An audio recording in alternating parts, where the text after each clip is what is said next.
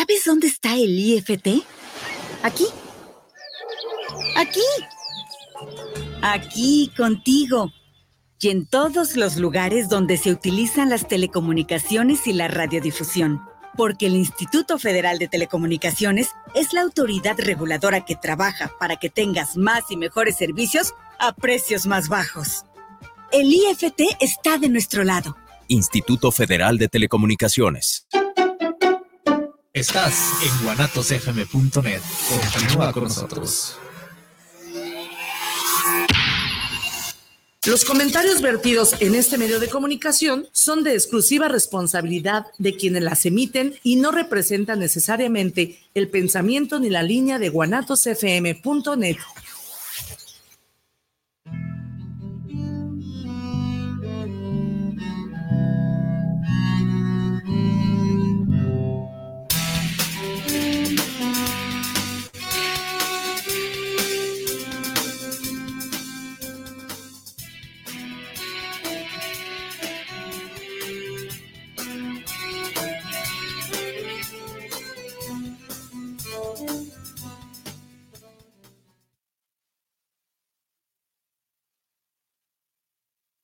Hola, buenas noches, bienvenidos a su programa Cuestionándonos. Los saluda Ani Casian. Espero que se encuentren en casito, donde quiera que nos escuchen. Buenas noches, Jorge, ¿cómo estás?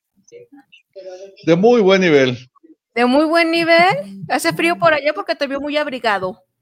En este lugar en donde me encuentro sí está haciendo un frío muy sabroso. Sí, se nota, se nota que hace, que hace frío. Pues bueno, Paulina, ¿cómo estás el día de hoy? Bienvenida a la mesa de Cuestionándonos. Gracias por la invitación, como cada viernes que yo estoy acampando aquí en tu programa. Muchas gracias porque este tema es fabuloso para mí. Fabuloso para ti, es fabuloso. que te podamos seguir el hilo, ¿eh? Porque Ay, pues, pues bueno, ya me he portado más bien, ¿eh? Ya, ya he estado más tranquila en tu programa. Pues bueno, es, por aquí eh, tengo a un eh, conocido, eh, Jorge, que por ahí coincidimos en el programa de Memo, de Despertares, ahí en mis inicios. Ah, no fue mi temporada. No fue tu temporada. mi temporada. Y este, por acá ahora nos acompaña eh, mi compañera filósofa Paulina. Entonces, pues vamos a ver qué sale el día de, el día de, vamos a ver. hoy. A ver, Jorge, pues preséntate un poquito para la audiencia que no te conoce. Hola, este... conocida. Este, Jorge Alviso.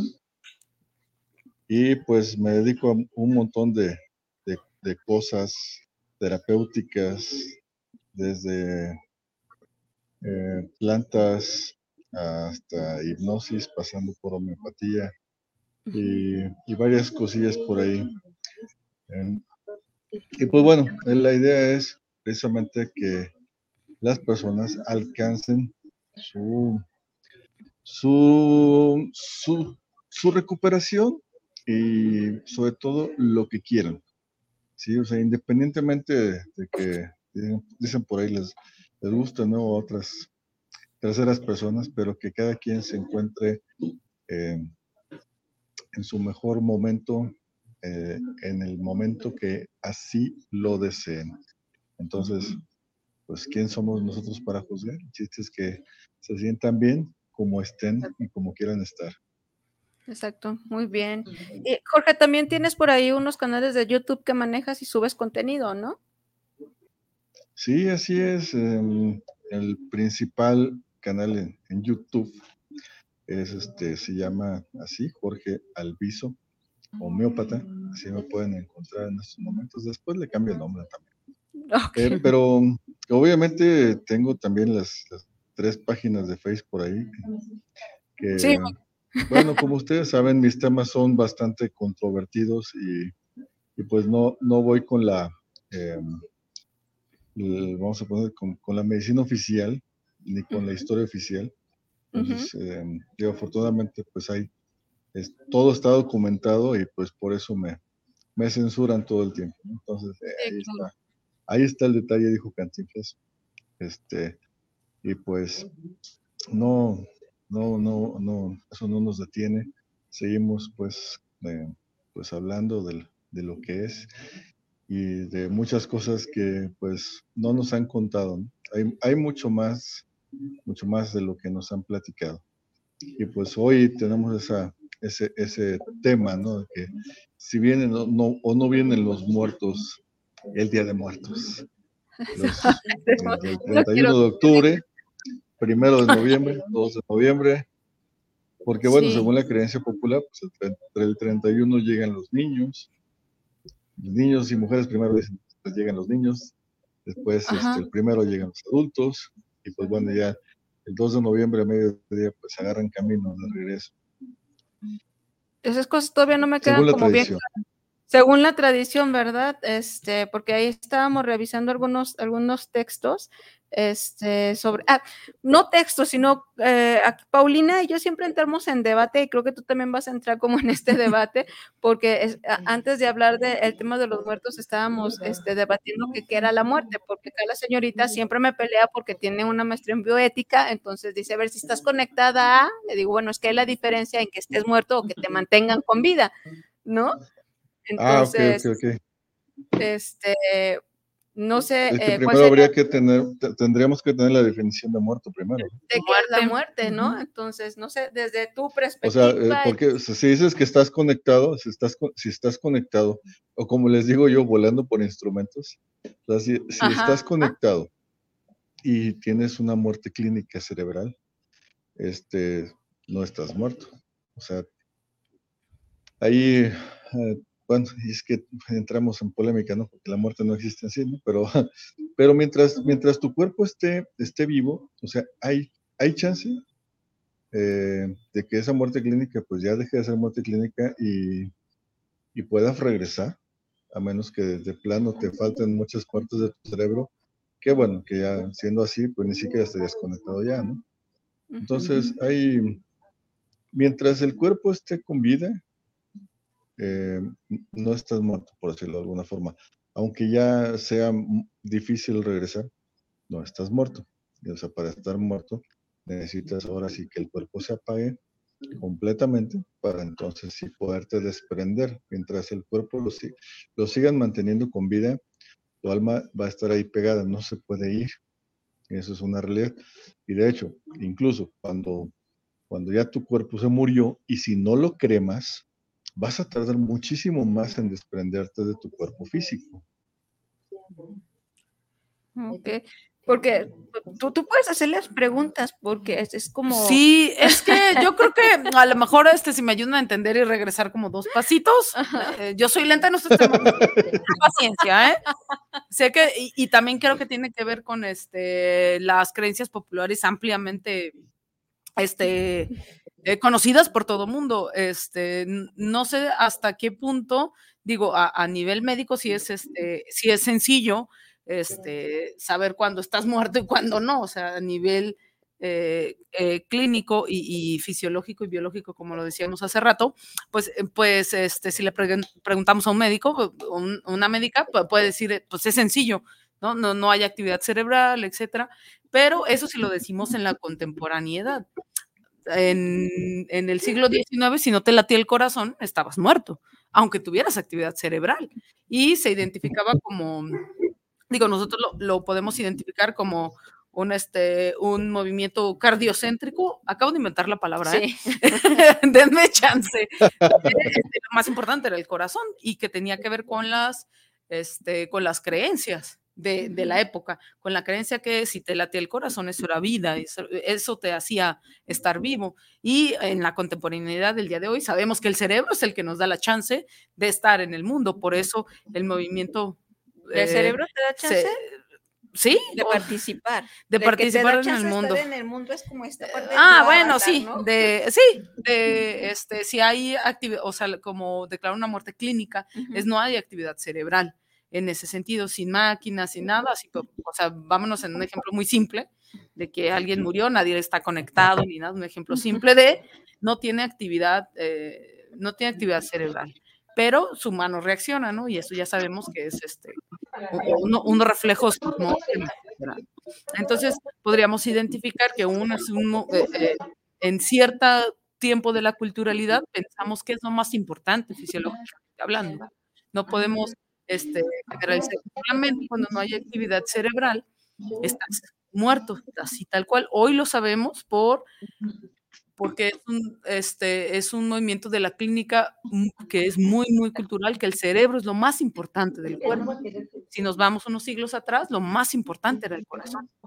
Si nos vamos unos siglos más atrás, lo más importante era respirar. Y, que ya hoy ya sabemos que podemos vivir con un respirador durante mucho tiempo, ¿no? Pero creo que eh, atender a la parte cultural de la muerte más que a, la parte fisiológica, creo que eh, a mí se me hace muy interesante poder eh, ahondar mucho en, la tecnología porque este, esta cosa de estar vivo, esta cosa de estar muerto se vuelve cada vez más problemática cuando le vamos rascando en lo cultural, porque es este, muchas, este, muchas partes de la ética, por ejemplo, podemos decir que este, cuando tú estás, este, estás vivo, cuando te puedes valer por ti mismo. Imagínense esa característica, cuando puedes vivir sin ayuda. Eso en los, en los primeros momentos de la vida, ¿no? Cuando está el, feto, cigoto, la, la, la, y por eso tantas polémicas eh, en torno a cuándo comienza la vida, pero eso no es menos problemático de cuándo termina vida. es una cosa bastante problemática, pues yo, yo no creo que sea como tan despachable, este, dejamos de estar vivos cuando no hay actividad cerebral, cuando no late el corazón, cuando no puede respirar o cuando sucede todo esto al mismo tiempo no sé, una vuelta horrible, como siempre, una vuelta así muy, muy, muy random, pero sí me gustaría, este, regresar. ¿Qué, qué, trataste de decir? Trato de decir que a lo mejor habrá que pensar en el concepto cultural más que en el concepto fisiológico de la muerte, porque cuando hacemos conciencia de la muerte, así en mayúsculas, pues es cuando comenzamos a tener conciencia de nosotras y de nosotros mismos. Tal vez en los primeros momentos de la humanidad la muerte no era problemática, el tipo las quedaba ahí ya sin inerte, pues ya estaba muerto, ¿no?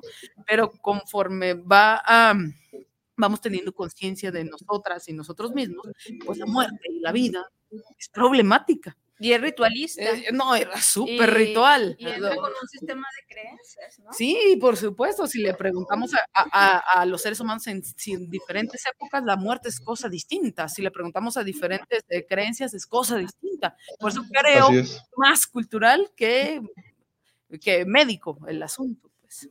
Sí. Pues responde, querido. no hice ninguna pregunta en sí. Pero, es, que, es que sí, e, es precisamente, digo, qué bueno, qué bueno que, estás en esa situación porque la mayoría de las personas, este, sobre todo los, ahora sí que los más estudiados están, están en ese dilema o en esa, en esa cantidad de dudas porque obviamente ninguna explicación te satisface. Y, es fabuloso porque pues, nos da esta, este parteaguas para comenzar pues a, satisfacer esa curiosidad eh, en, el sentido más, más profundo y, pues de la conciencia, porque pues obviamente todos vamos para allá, ¿no? Entonces, o sea, sí hay que despejar eh, de la mejor forma todas estas dudas. Em, bueno, ciertamente, culturalmente, la muerte va a depender de, como dices, en qué tiempo estás y en qué, en, en dónde estás viviendo, en qué cultura, en qué religión. Este, porque porque cuando tú te desprendes de tu cuerpo, tú simplemente, tú, sigues, sigue tu, espíritu, tu alma, como le quieras decir, no, vamos a meternos en esas complicaciones ahorita, de por sí ya es complicado el tema, pero se desprende esa energía de tu cuerpo eh, una, mayor, una mayor parte, otra todavía se queda ahí porque tenemos diferentes cuerpos sutiles, pero como les decía, si lo creman es mucho mejor porque así ayudan a que esa alma, ese espíritu se vaya más pronto eh, a, lo que sigue. El asunto es que cuando mueres, em, tu conciencia, por decirlo así, tu conocimiento es el mismo. O sea, no mueres y eres omnisapiente, no, sigue siendo el mismo baboso que eras en vida, definitivamente. Entonces, por eso es de que no sabes qué hacer cuando, cuando te mueres. Por ejemplo, este, tuve el caso de, un amigo, pues, que, que, bueno, desafortunado, afortunadamente me tocó asistirlo en sus últimos, donde, bueno, me tocó darle resucitación y todo. Y, eh, pues bueno, ya, ya ya estaba más para allá que para acá, como dicen, me tocó pues percibir cómo, como incluso llegaron por él, ¿no? por decirlo así, para sacarlo de su cuerpo de otros, otras entidades. Eh, digo, vamos, vamos, a, vamos a llevárnosla tranquila, este, nada más ahorita primero escuchen y ya después platicamos más a fondo, ¿no? Y eh, después, bueno, yo me fui, o sea, digo, ya no hay nada que hacer aquí, yo me voy y pues de repente ya lo llevo al lado de mí en el carro, este, y me dice, me dice, me dice, mi doc, ¿cómo es posible que estoy aquí con usted en el carro y al mismo tiempo estoy allá con, mis hijas que están llorando? Están llorando y llore, pero nadie me ve allá. Este, yo les digo que estoy bien, la verdad es que no sabía que podías estar en dos lados a la vez, o sea, yo también estoy sorprendido. Este, no me sorprende que verte, lo que me sorprende es que me estés diciendo que también estás allá. dice, sí, estoy allá también. Y dije, ah, ok.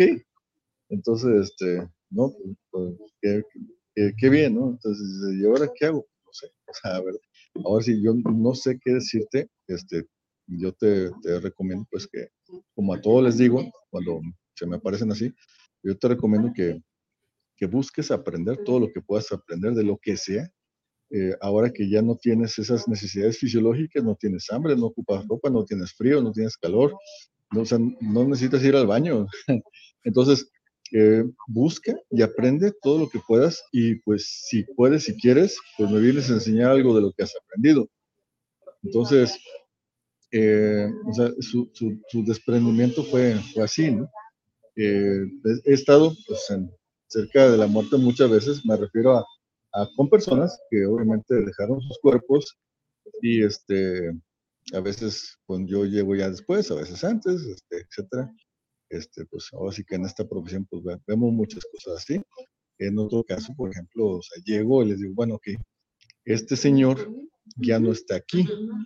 Este me dicen, es que pues desde la mañana está así, está, no hace caso, está, pues, está respirando y está el corazón activo y, y tiene reflejo de, de, pupila y todo, pero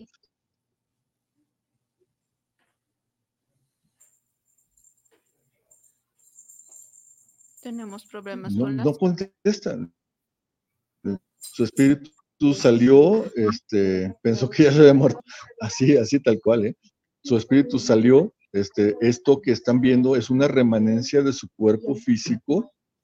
Este, sí anda por ahí todavía, pero no está aquí, en su cuerpo. O sea, él ya, ya dejó el cuerpo, eh, pero estos son signos vitales, por decirlo así, remanentes. Eh, en cualquier momento este, se apaga, así, se apaga el cuerpo. ¿sí? Este, pero porque él ya decidió y ya anda por ahí volando, o sea, ya, este, ya es libre, ya se siente bien, ya no está sufriendo. Una persona que, ve, que, bueno, estaba en un tipo de cáncer terminal. ¿sí? Entonces, eh, el hecho de que, bueno, ya, ya te moriste, por ejemplo, en, ese, en ese mismo pueblo, eh, me tocó estar, porque ahí son Mm, como en muchas partes de México, ponen muchos altares en prácticamente todas las casas, ponen altares y, y pues me tocó estar este, en esos días, el primero de noviembre, me tocó estar eh, en, ese lugar y era un desfile. Salían, salían así todos los espíritus, todos los muertos, como dicen, salían del panteón, daban toda la vuelta así por, era así como una, eh, no sé, como que, tenían que ir a visitar a todos los, todas las casas donde había altares, este, como para pasar a ver qué les habían puesto, este, este saborear algo, aunque sea oler o percibir qué les habían puesto en sus altares. Fueron a dar toda la vuelta este, por, todas las, por todas las casas, me tocó ver ahí cómo pasaron ahí en la, en la casa donde yo me había quedado, y, y regresan otra vez al panteón. Lo que significa que no es que estén regresando de ningún lado, no se han ido. ¿Sí? Ese es el problema en muchas, en muchas veces. Aquí en México la mayoría de las personas, en, un gran porcentaje, son, son católicos. Entonces, eh, cuando vas a los cementerios y los que ven y los que pueden eh, ver a los muertos no me van a dejar mentir, ahí están, no se han ido, siguen en el panteón dichoso. Eh, y les preguntas que qué están haciendo ahí, pues están esperando la segunda venida de Jesús, ¿sí? Yo, así es donde dices, o sea, no han aprendido nada, no han aprendido nada, ahí siguen, ¿sí? Este, entonces yo les digo, cuando tengo la oportunidad, este, y me escuchan, porque a veces que la mayoría no te escucha, pero ¿saben qué? Miren, o sea, contarle que pues precisamente aprovechen, les digo lo mismo que al otro amigo, ¿saben qué? Busquen, aprendan, vayan a donde puedan, a donde quieran, pueden viajar a la velocidad del pensamiento, aprendan todo lo que puedan, porque, bueno, según sus creencias va a venir Jesús. Yo creo que cuando venga Jesús va a ser un acontecimiento mundial que en donde quiera que estén se van a dar cuenta. Así es de que aprovechen, hagan de cuenta que ahorita tienen, tienen sus talentos y sus talentos son precisamente que no tienen hambre, no tienen frío, no necesitan comer, no necesitan nada. Entonces, aprovechen esa libertad y aprendan todo lo que puedan. Esos son ahorita sus talentos y, así cuando, cuando venga su Jesús, pues ya pueden ahora sí decir, este, mira, pues en lo que venías tú aprendimos esto y esto y esto. Sí, y no estén perdiendo el tiempo aquí, por favor, están desperdiciando sus talentos. Entonces, aprovechen eh, todo ese tiempo, ¿por qué? Porque el tiempo ya para ellos no existe. Es otra ventaja, pues ya no, ya ya no están regidos por la fisicalidad del cuerpo, y entonces ya el tiempo no, no hace mella en ellos. Entonces, eh, afortunadamente, pues, en, eh, pues en ese tipo de experiencias, eh, pues he vivido un montón y, y, es, y es padre, ¿no? Porque, porque bueno, ya, ya se te quita un poquito el miedo, ¿no? Es que como, como les digo yo, bueno, yo no tengo, no le tengo la miedo a la muerte, tengo miedo que me duela, nada más. Pues Eso es todo, ¿no? Oye, eh, Jorge, este, bueno, sé que es un tema un poco complejo también como de entender. Eh, eh, cuando tú hablas de que como que ese es, el sistema de creencias de que la gente está esperando a Dios o que la gente puede estar esperando un montón de cosas, ¿no? pero ¿qué pasa? Hay otros caminos, hay no sé, allí te mueres y bueno, a lo mejor no me vas a poder responder porque no te has muerto, ¿verdad? Pero no sé si te has muerto te regresado, pero eh, hay como otros niveles de vida, hay como que me muero y, o sea, si no... De existencia. Ajá, o sea, cómo, cómo, cómo, cómo existo o no hay un cielo o un infierno, un, otros mundos, no, no sé, o sea, lo que me dices es que aquí están, hacia dónde, hacia dónde van. La pregunta del millón, ¿no? Ok, eh, precisamente hasta donde se puede, hasta donde se puede decir o confirmar, es que, bueno, mientras, mientras siguen rondando por aquí, pues no les duele nada, no sienten nada, este, tienen todavía muchos, este, muchos apegos, porque como te digo, siguen siendo los mismos. Eh, desafortunadamente sí hay un cielo falso, como les dicen, ya que, eh, pues, vamos a entrar en, temas bien raros, pero, por ejemplo, no sé si han visto, eh, yo creo que muchos han visto la, la, conocen a Chico Javier, este, y hay una película que habla de, de ese cielo falso, en donde te reciben, bueno, primero si pues, tienes muchos pecadillos, pues ahí te la pasas sufriendo antes de llegar a ese cielo. Y ya después de que llegues a ese cielo, es como, es, es como otro mundo igual a este, en donde pues ya todos, todos están como aprendiendo, estudiando, preparándose para regresar otra vez a este planeta, a, a, tener otra vez un cuerpo físico, lo que no debería de ser. ¿sí? Eh, ahí lo que, lo que por eso les digo, ese es un cielo falso. Entonces, muchas veces vienen hasta tus parientes que estaban este, en ese cielo falso, vienen por ti para que no te les escapes. ¿Por qué? Porque pues al final volvemos a hacer, si te vuelven a insertar en esta Matrix, sigue siendo una pila, sigue siendo un, eh, parte del ganado. como lo dijo Salvador Freixedo, somos una granja humana. Sí, o sea, este, digo, este tema yo creo que está tomando otra, otra, otro caminito, pero digo, al final es importante. Sí, entonces, este, la teosofía también te habla muchísimo de esto. ¿Por qué? Porque en la teosofía te enseñan precisamente a desprenderte de tu cuerpo, a hacer viajes astrales y entonces puedes ayudar a las personas que están trascendiendo, a los que están muriendo, este, a entender pues que ya no tienen ese cuerpo, este, y, incluso participan en, en, salvamentos también de accidentes y todo esto mientras están dormidos, este, están haciendo estos viajes astrales, ayudando a personas en todo el mundo. eso es lo que hace la sociedad teosófica, por ejemplo. ¿Sí?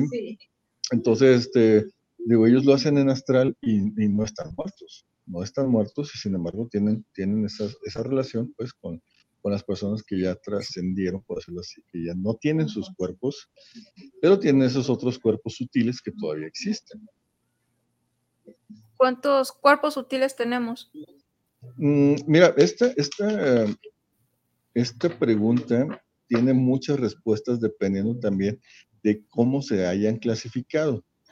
Hay diferentes clasificaciones y la verdad no quiero yo entrar en ese, en ese, en ese tema porque este, cuerpos sutiles se les puede llamar también, eh, por ejemplo, tenemos a los casos, yo creo que todos, hemos, todos hemos escuchado, leído esa historia de que encontraron un cuerpo y que, lo tenían para, listo para, em, para vestirlo, eh, para cambiarlo de ropa, para prepararlo para su funeral y que estaba hecho bolita y que le empezaron a hablar y que se empezó a estirar y todo esto.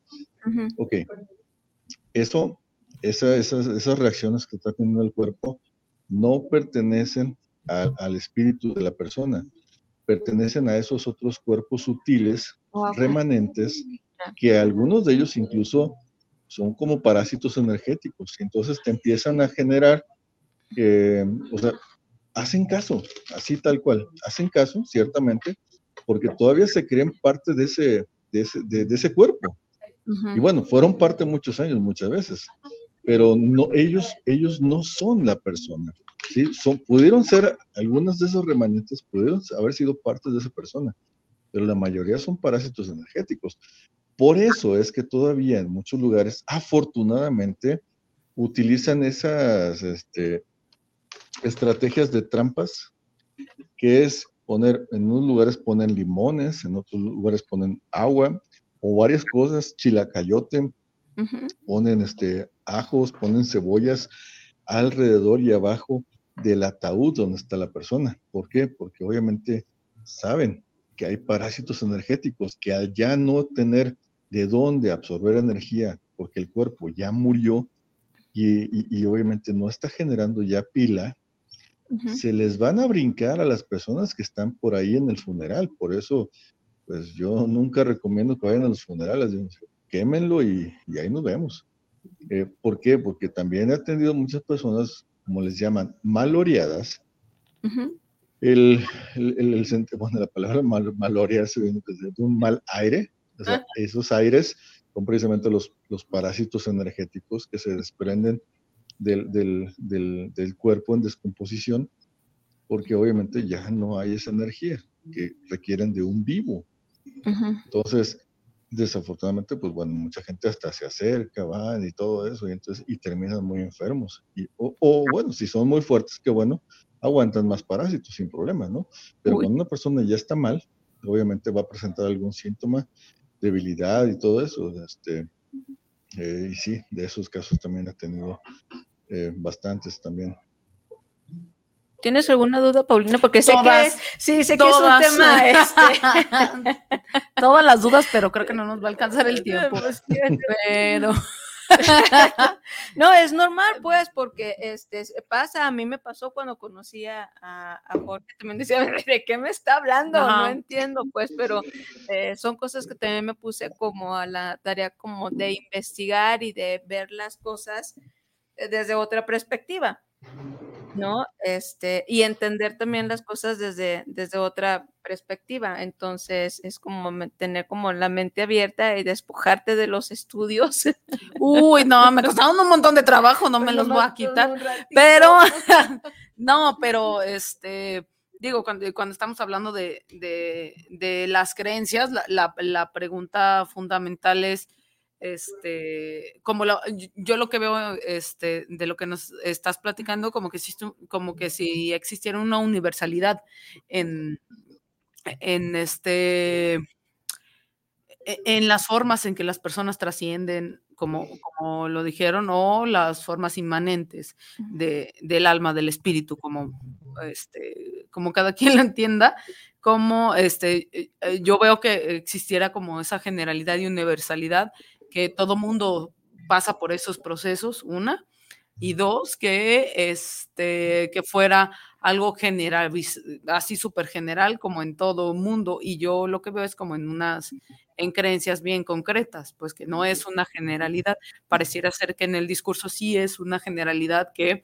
todo mundo pasamos por estos procesos, a todo mundo nos puede pasar esto, o todo mundo estamos, este, estamos destinados, si hacemos estas cosas este, que nos decía Jorge, de este, no cremar a los cuerpos o no tener estas precauciones a la hora que otros, otros seres están aquí. O me suena también, eh, la tercera cosa es eh, el recordar, ¿no? Este, en México recordar a los muertos es primordial y no en México por el catolicismo, sino por nuestra cultura precolombina también es muy importante recordar y rememorar. Y no sé si esto sea algo negativo. Digo, ahora, ahora que nos estás eh, platicando todo esto, no creo que es, creo que es algo muy negativo entonces, porque arraigamos a, esta, a estas inmaterialidades, les voy a decir yo. Porque eh, este, a estas inmaterialidades todo el tiempo, en lugar de, ayudar, ayudar en algún sentido. Y por otra parte, este, también creo que, que tiene mucho que ver con este con, eh, con, este sentido eh, más, este, más filosófico de la, de, la, existencia, de si existimos con nuestros cuerpos o hay otra cosa más. Y que eso también es muy cultural, que los seres humanos creamos que somos otra cosa más que este cuerpo, que se va a morir y se van a tragar los gusanos, o el, o el, ¿cómo se llama? Donde te incineran, esa cosa donde te crematorio, crematorio que nos va a tragar e incendiar, creo que también es muy generalizable que, que, creemos que somos algo más.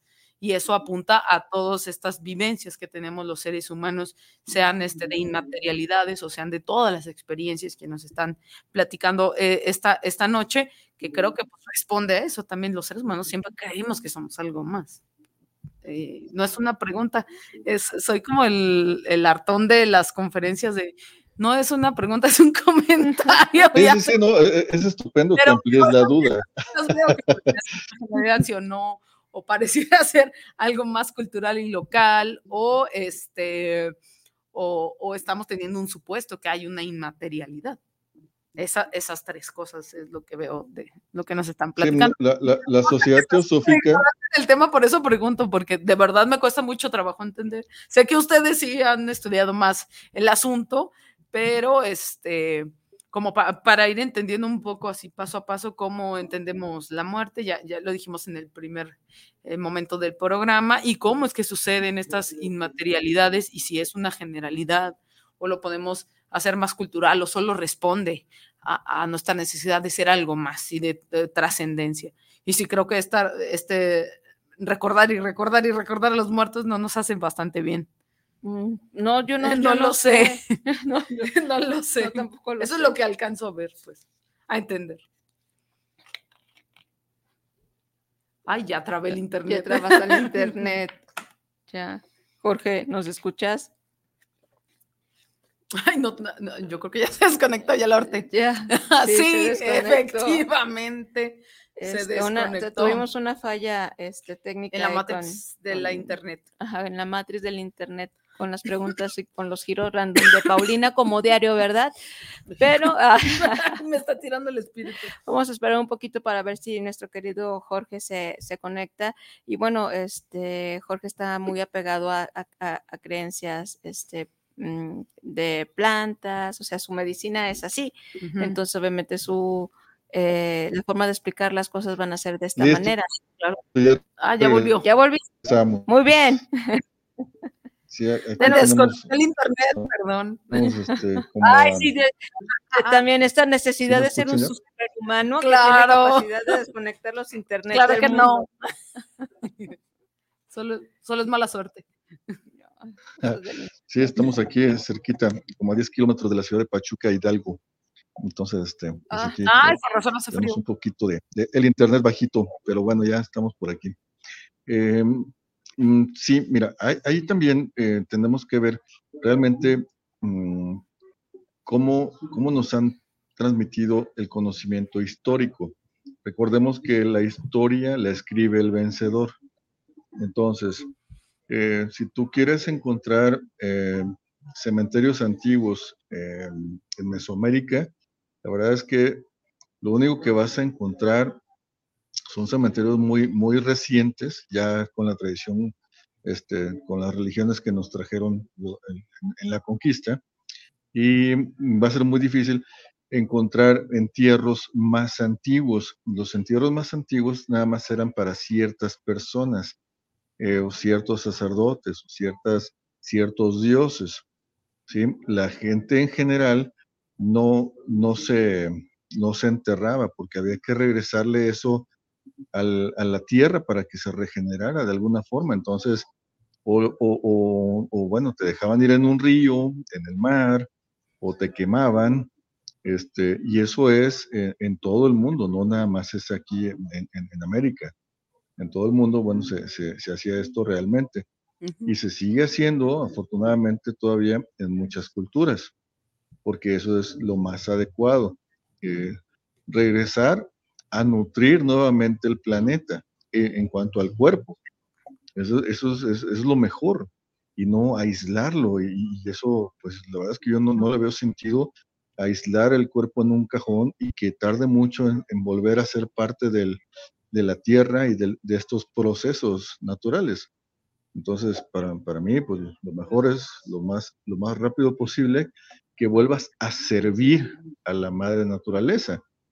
Eh, hay muchísima literatura, nada más que eh, desafortunadamente, pues volvemos a lo mismo, pues, ¿a quién controla? Entonces, afortunadamente, eh, todavía podemos encontrar literatura, aunque sea de 1800, de, de teosofía, y, y de ciertas, de, de ciertos escritores, pues, de, de- de la época, pensadores que también, como dices, fueron a lo mejor muy, muy al estilo filosóficos, pero, pero bueno, eh, esas, esas ideas y eso, y eso que han escrito, pues la verdad es que es, es, es fabuloso porque te abre mucho el panorama. Y nada más busca, este, por ejemplo, eh, a Ouspensky, eh, busca eh, cualquier cosa que puedas encontrar de, de la sociedad teosófica, nada más que bueno, la sociedad teosófica, pues sí, desafortunadamente también era muy elitista, los entiendo, pues, eh, porque nada más ciertas personas tenían acceso a ese conocimiento y todavía más difícil a sus técnicas. ¿Por qué? Porque para poder tener acceso a conocer las técnicas y el entrenamiento, primero tenías que ser soltero, tenías que ser célibe y rico. Entonces, este, pues, Qué- es- Qué estaba complicado, ¿no? Complicado. un, poquito, ¿no? Este, entonces, este, pues no, mm, es- e- e- eso, es eso es parte de lo que no, no me agradó mucho, ¿verdad? Pero, pero de ahí en fuera, eh, afortunadamente tenemos otro tipo de,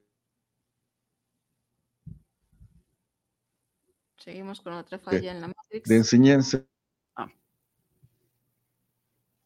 como por ejemplo eh, libros como Don Juan Matus, eh, el- que, que, bueno, nadie sabe si realmente existió o no existió, pero estas enseñanzas de Don Juan Matus son, son fabulosas, eh, plasmadas pues en todos los libros de Carlos Castañeda y también en algunas eh, de, sus, de sus amigas, compañeras, que también denom- denominadas brujas o chamanes de la Universidad de California, Taisha Velar, Florinda Donner, por ejemplo, que también tienen muy buenos libros, muy recomendables, este, sobre todo porque son, ahora sí que este, eh, un- un- a veces un poquito feministas, que a muchos les va, les va a encantar. Entonces, este, Ah, ya ves, sí es cierto. esos, es- es- esos libros de Taisha Velar, apúntenle, apúntenle, Taisha Velar y Florinda Donner les van a encantar. Y los de Carlos Castañeda, obviamente. O sea, en total son como unos, unos 15 libros que, en esa colección. Pero son, son buenísimos. Y pues la verdad es que muchas veces leemos eh, pues prácticamente lo, lo, que nos dan en la escuela, lo que nos, nos las materias de estudio, pues, este, que volvemos a lo mismo, ¿quién hace los planes de estudio? ¿no? Entonces, eh, eso nos, nos, nos, da mucho, mucho que pensar nos deja mucho que desear también. Entonces, pues hay que también seguir el instinto para seguir eh, encontrando, el que busque encuentre, encontrando otras situaciones que, que muchas veces decimos, hasta que nos sucede, dicen, híjole, o sea, esto es, esto es inaudito, esto en ninguna escuela pues te lo, te lo enseñan, esto, cómo actúas al respecto, ¿no? Cuando te encuentras con situaciones que, eh, bueno, eh, una tras otra y que ya definitivamente llegas a un punto en el que no encuentras una, una explicación científica, bueno, obviamente con la ciencia oficial, porque precisamente, afortunadamente, aún existen escuelas de química oculta, de física oculta, eh, matemáticas ocultas, entonces, en donde puedes encontrar ya, ahora sí, respuesta a muchas incógnitas. Obviamente, pues, para llegar a todo esto, pues es un, es un caminito este, tortuoso, largo, pero yo creo que a veces lo que más te cuesta es lo que más te sabe, ¿no? Y pues vale la pena estar, este, pues, siempre teniendo dudas, preguntas, porque así vamos a buscar encontrar las respuestas hasta que nos satisfagan.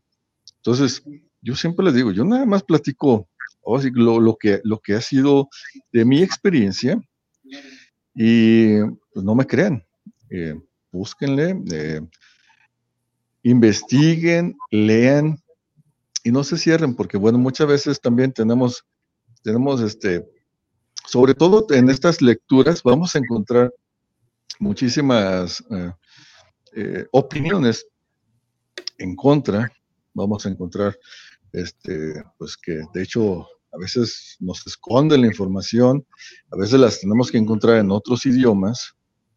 Afortunadamente, pues tenemos la tecnología que ya nos puede traducir todo prácticamente al instante. Pero pues bueno, es, este, es paciencia y sobre todo el deseo de, conocer la verdad. Y, sientas lo que sientas al, al conocerla y sin importar pues ahora sí todo lo que, todo el adiestramiento que tengamos anterior, que hay veces que hay que vaciar el, hay que vaciar el cerebro, hay que vaciarlo este, definitivamente porque no nos va a entrar lo demás. Tenemos muchísimas cosas que aprender, afortunadamente, y yo la verdad es que yo no me detengo, yo sigo aprendiendo y teniendo nuevas experiencias día tras día, fenomenales, y, como bueno, este, también a través de, la hipnosis tenemos también acceso a otras dimensiones y podemos traer mucho conocimiento también, eh, pasado, futuro, etcétera, etcétera. Eh, que, sea como sea, pues al final es conocimiento. Y pues Afortunadamente, pues tenemos muy buenas eh, pues, soluciones cuando aplicamos estas técnicas, ¿no? Porque también, incluso, y pues bueno, nos toca decirlo aquí, hasta en hipnosis se, pueden, se puede hablar con una persona que ya murió. Eso sí, yo siempre les digo, solamente una vez, porque pues, tampoco podemos estar eh, abriendo ese canal porque también eh, desafortunadamente, pues hay, hay muchas otras personas sin cuerpo, y así les digo a veces a los muertos, hay muchas personas sin cuerpo que se quieren comunicar, tienen quieren tener contacto y aprovechan ese canal abierto para, para entrar y pues no queremos hablar con ellos. Entonces, por eso, una sola vez, cuando alguien me pide hablar con algún difunto, les ayudo a hablar una sola vez con él o con ella, con quien haya sido, y tan no se vuelve a abrir esa puerta. Oye, Jorge, por aquí hay una persona que nos está haciendo una, una, una pregunta. Que si alguna vez este, has participado eh, para esclarecer algún tipo de crimen o si conoces a personas que tengan como este tipo de habilidades que tú tienes que puedan apoyar en este tema de búsqueda de desaparecidos. Mira, afortunadamente cualquier hipnotista puede apoyar en este tipo de temas, ya que, ya que hay, hay hay personas que son bastante hipnosensibles y pueden apoyarnos este, para, para encontrar gente desaparecida. este, para ver qué les pasó, este, no importando si, si ya, bueno, a pesar, puede estar desaparecido y estar sin vida. y, y, aún así, bueno, pues se, se encuentran estas personas. La sociedad teosófica, vuelvo a repetirlo, eh, se especializa precisamente en este tipo de búsquedas. Y obviamente para que conozcas a alguien de la sociedad teosófica está como muy complicado porque pues es, es muy cerrada. Pero eh, si, puede, si pueden acudir con alguna persona que, que haga hipnosis, por supuesto que les puedo ayudar en eso. Pero también hay que tener como, es que es una línea súper delgada en, en, en, no encontrarte con alguien que, que, sea un charlatán, ¿no? Porque también se abunda, en este tema abunda mucho este tipo ah, sí. de ¿no? Y... Sí, sí, sí. Aquí la ventaja es de que, bueno, por ejemplo, se tiene que utilizar una persona que, que, que sea cercana, pues, al, al, desaparecido, en este caso, ¿no? Para que tenga esa conexión. Uh -huh y ya teniendo esa conexión, pues entonces ya esa persona que está en hipnosis, o sea, porque la información no la da el hipnotista, la información te la va a dar la persona que está conectada con, con la que están buscando. Ok, bien, pues ahí está, este, esperemos que esté eh, contestada la, la, duda que tenías, eh, porque es que entrar a este, ahora sí, ver las cosas desde este lado es entrar como a un mundo súper diferente al que estamos acostumbrados, pues, ¿no? Eh, yo lo conozco poquito, no sé muchas cosas. eh, a mí sí me sigue dando miedo. eh, y yo mejor, este, pues bueno, sigo siendo psicóloga. Ya, por, por, ejemplo, este, así como que para, para principiantes, para un, dicen por ahí, para, para darse un, un quemón, este, hacemos un hacemos unos retiros para que puedan eh, abrir un poquito su, su percepción y uh -huh. puedan ver, mm, pues, pues más allá, ¿no? Para que puedan ver, no sé, a lo mejor, a lo mejor personas sin cuerpo o a lo mejor otro tipo de entidades, porque hay muchas razas que viven en este planeta, pero con, un, con una, una vibración diferente, que al final, pues todo es luz, todo es vibración. Por ejemplo, los colores los definimos por esta traducción que hay en el cerebro en cuanto a, a esa frecuencia en la que están vibrando los colores. Sí. Entonces, los que son daltónicos miran otras frecuencias, los que ven el aura miran otras frecuencias, los que ven los muertos miran otra frecuencia. Entonces, en esos retiros lo que hacemos es que abrimos esas frecuencias para que puedan ver, pues, más allá de lo que usualmente están viendo. Uh -huh. Y no están alucinando, están viendo. Y, y es, es, es, muy padre, ¿no? Por ejemplo, en uno de esos retiros, digo, a lo mejor se oye muy macabro, pero en uno de esos retiros lo hacemos en una, en una ex hacienda que, que tiene, bueno, está en la orilla de, de la vía del tren, en un desierto, en donde, bueno, ese tren es el que llamamos aquí en México la bestia, que es donde se van pues, las personas que van a Estados Unidos, los indocumentados que vienen de Centroamérica, se van en ese tren. Y bueno, eh, las personas que no llegan se quedan cicladas muchas veces y siguen caminando en la orilla de la vía. Y entonces ahí es donde les digo, a ver, este, ¿cómo ven a esas personas que van caminando ahí? No, pues, eh, pues van para el norte, sí, pero atraviésense. ya no tienen cuerpo.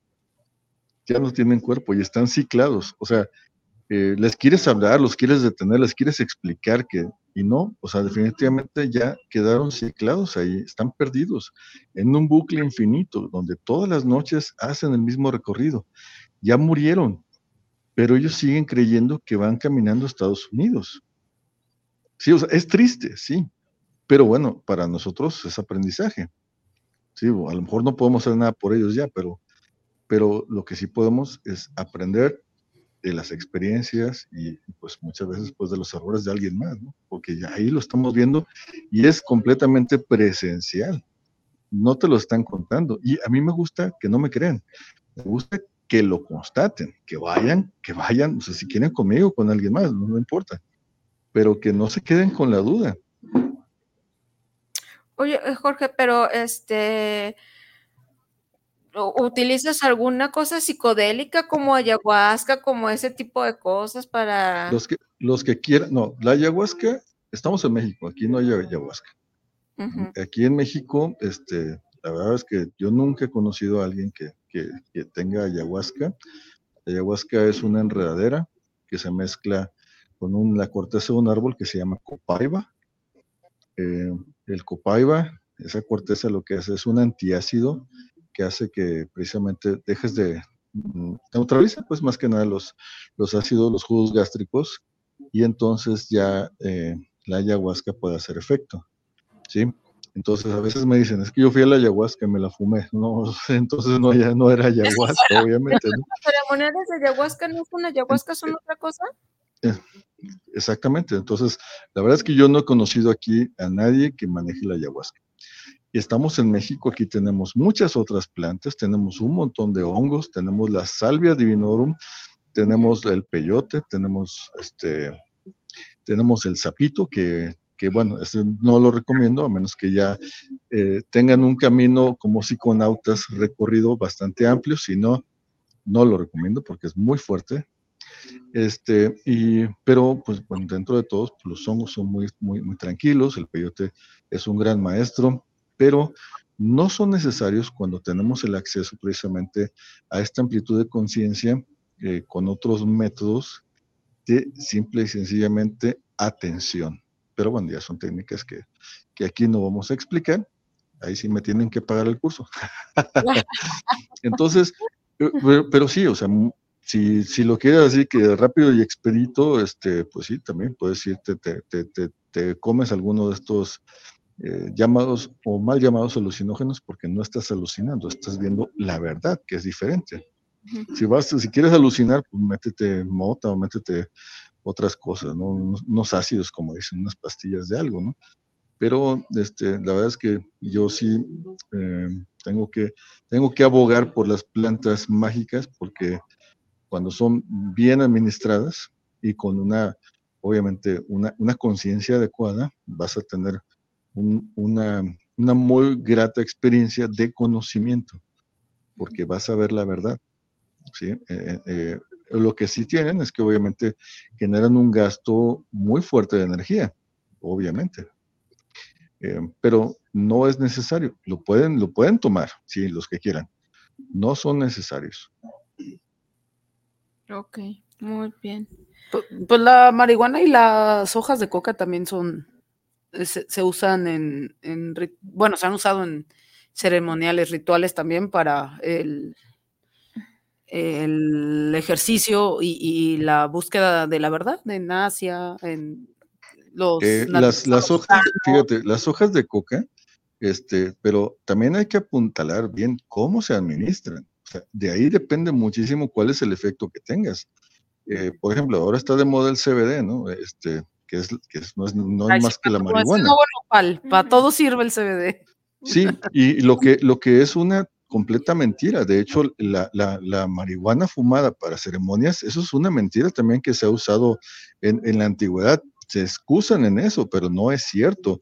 La marihuana está considerada, bueno, por nosotros, o así que los que nos dedicamos a esto, es, es como, pues, así que es una ramera. O sea, mm, es, es, una, es, una, es una tóxica, o sea, es, es en realidad una planta que te hace depender de, de, de, de ella para, para tener poder o, varias cosas, pero no, no es como, los, como las otras plantas que tienes el conocimiento y dices, ya, ya lo tengo. No, te lo vas dando a cuentagotas. Te, te, te, dice una cosa y después otra. Y, o sea, es, es como, ahora sí que es como una, una planta charlatán.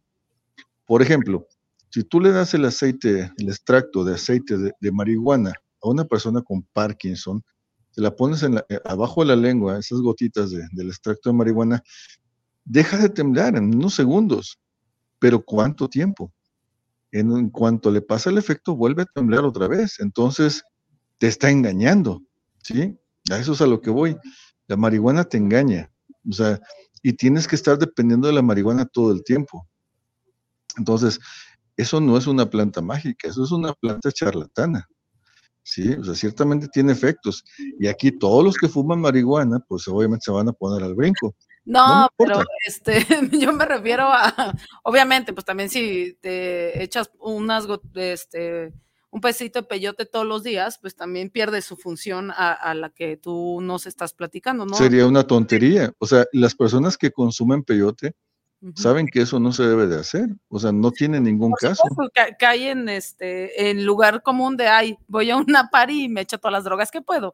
Eso pues es evidente, pero, el uso ritual, no, no, no el uso este recreativo, sino el uso ritual. Yo, yo lo entiendo de esta manera, este hay plantas y su diseño están hechos para la comercialización y para tener enganchado a la persona, ¿no? Como en este caso de la marihuana. que no se considera como una planta sagrada. Y ah, no, en nuestra cultura no, pero en, Asia, en algunos lugares de Asia sí. No, pero aquí no. No, aquí no. No, aquí se consideran otras No, de hecho, no, de hecho yo no he sabido que en Asia tampoco. O sea, en, en ningún lado. Digo, obviamente, pues tenemos, tenemos comunicación, este, pues, las personas que nos dedicamos a esto. Y, o sea, a lo mejor me puedes hablar de, del hashish, del opio. Así es. No de la marihuana. Eso, es otro. sí, sí, sí y también el hashish bien, bien administrado, el opio bien administrado también es mágico, ¿sí? Este, no es así como, como, como otras cosas, ¿no? Las hojas de coca, si las masticas, te dan resistencia, ¿sí? Entonces antes se medían en algunos lugares las, las distancias en cocadas, que era lo que, lo, lo que alcanzabas a caminar masticando una hoja de coca, el, los, los, metros o kilómetros que, que, recorrías masticando una hoja de coca de ser una cocada, ¿sí? Pero obviamente, pues ya se, se hizo el extracto y todo eso, y ya se convirtió en, pues en, en, en, ahora sí, en alucinógenos o drogas que, que no son para nada mágicas, ¿sí? No, no. Todo depende también del uso que se les dé. Por ejemplo, aquí ah, tenemos pues también la, la, hierba del diablo, o, o, o llamada toloache también. Es una planta mágica maravillosa, pero desafortunadamente también tiene otros usos, usos que son eh, precisamente como hipnóticos. El extracto de la planta de, de, de, toloache, pues es, hipnótico, por eso, pues bueno, está muy arraigado en la, en la cultura mexicana, eh, y hay pueblos enteros en donde la gente está entoloachada, así tal cual. Pero obviamente eso también tiene efectos secundarios de todo tipo. Y los pues efectos secundarios físicos, pues son este, incluso la falla renal, eh, la demencia, la locura. Pues, Entonces, este, todo depende cómo se usen ese, esas plantas mágicas o sagradas, ¿no? Sí.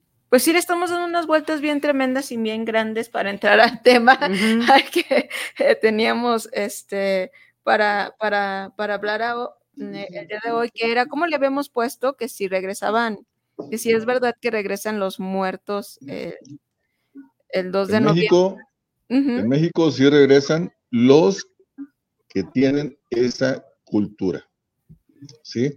Ajá. Los que tienen esa cultura en México, o sea, los que, los que practicaban esa tradición, en México sí regresan, definitivamente. Porque está en su sistema de creencias. Exactamente, porque cuando te mueres sigues siendo el mismo baboso que eras en vida, sigues creyendo en lo mismo. Oye, este difícilmente, difícilmente vas a salir de, de, una, de una creencia de esas. Hasta que, bueno, algo sucede, este, y, y, bueno, ya, ya lo, lo empiezas a...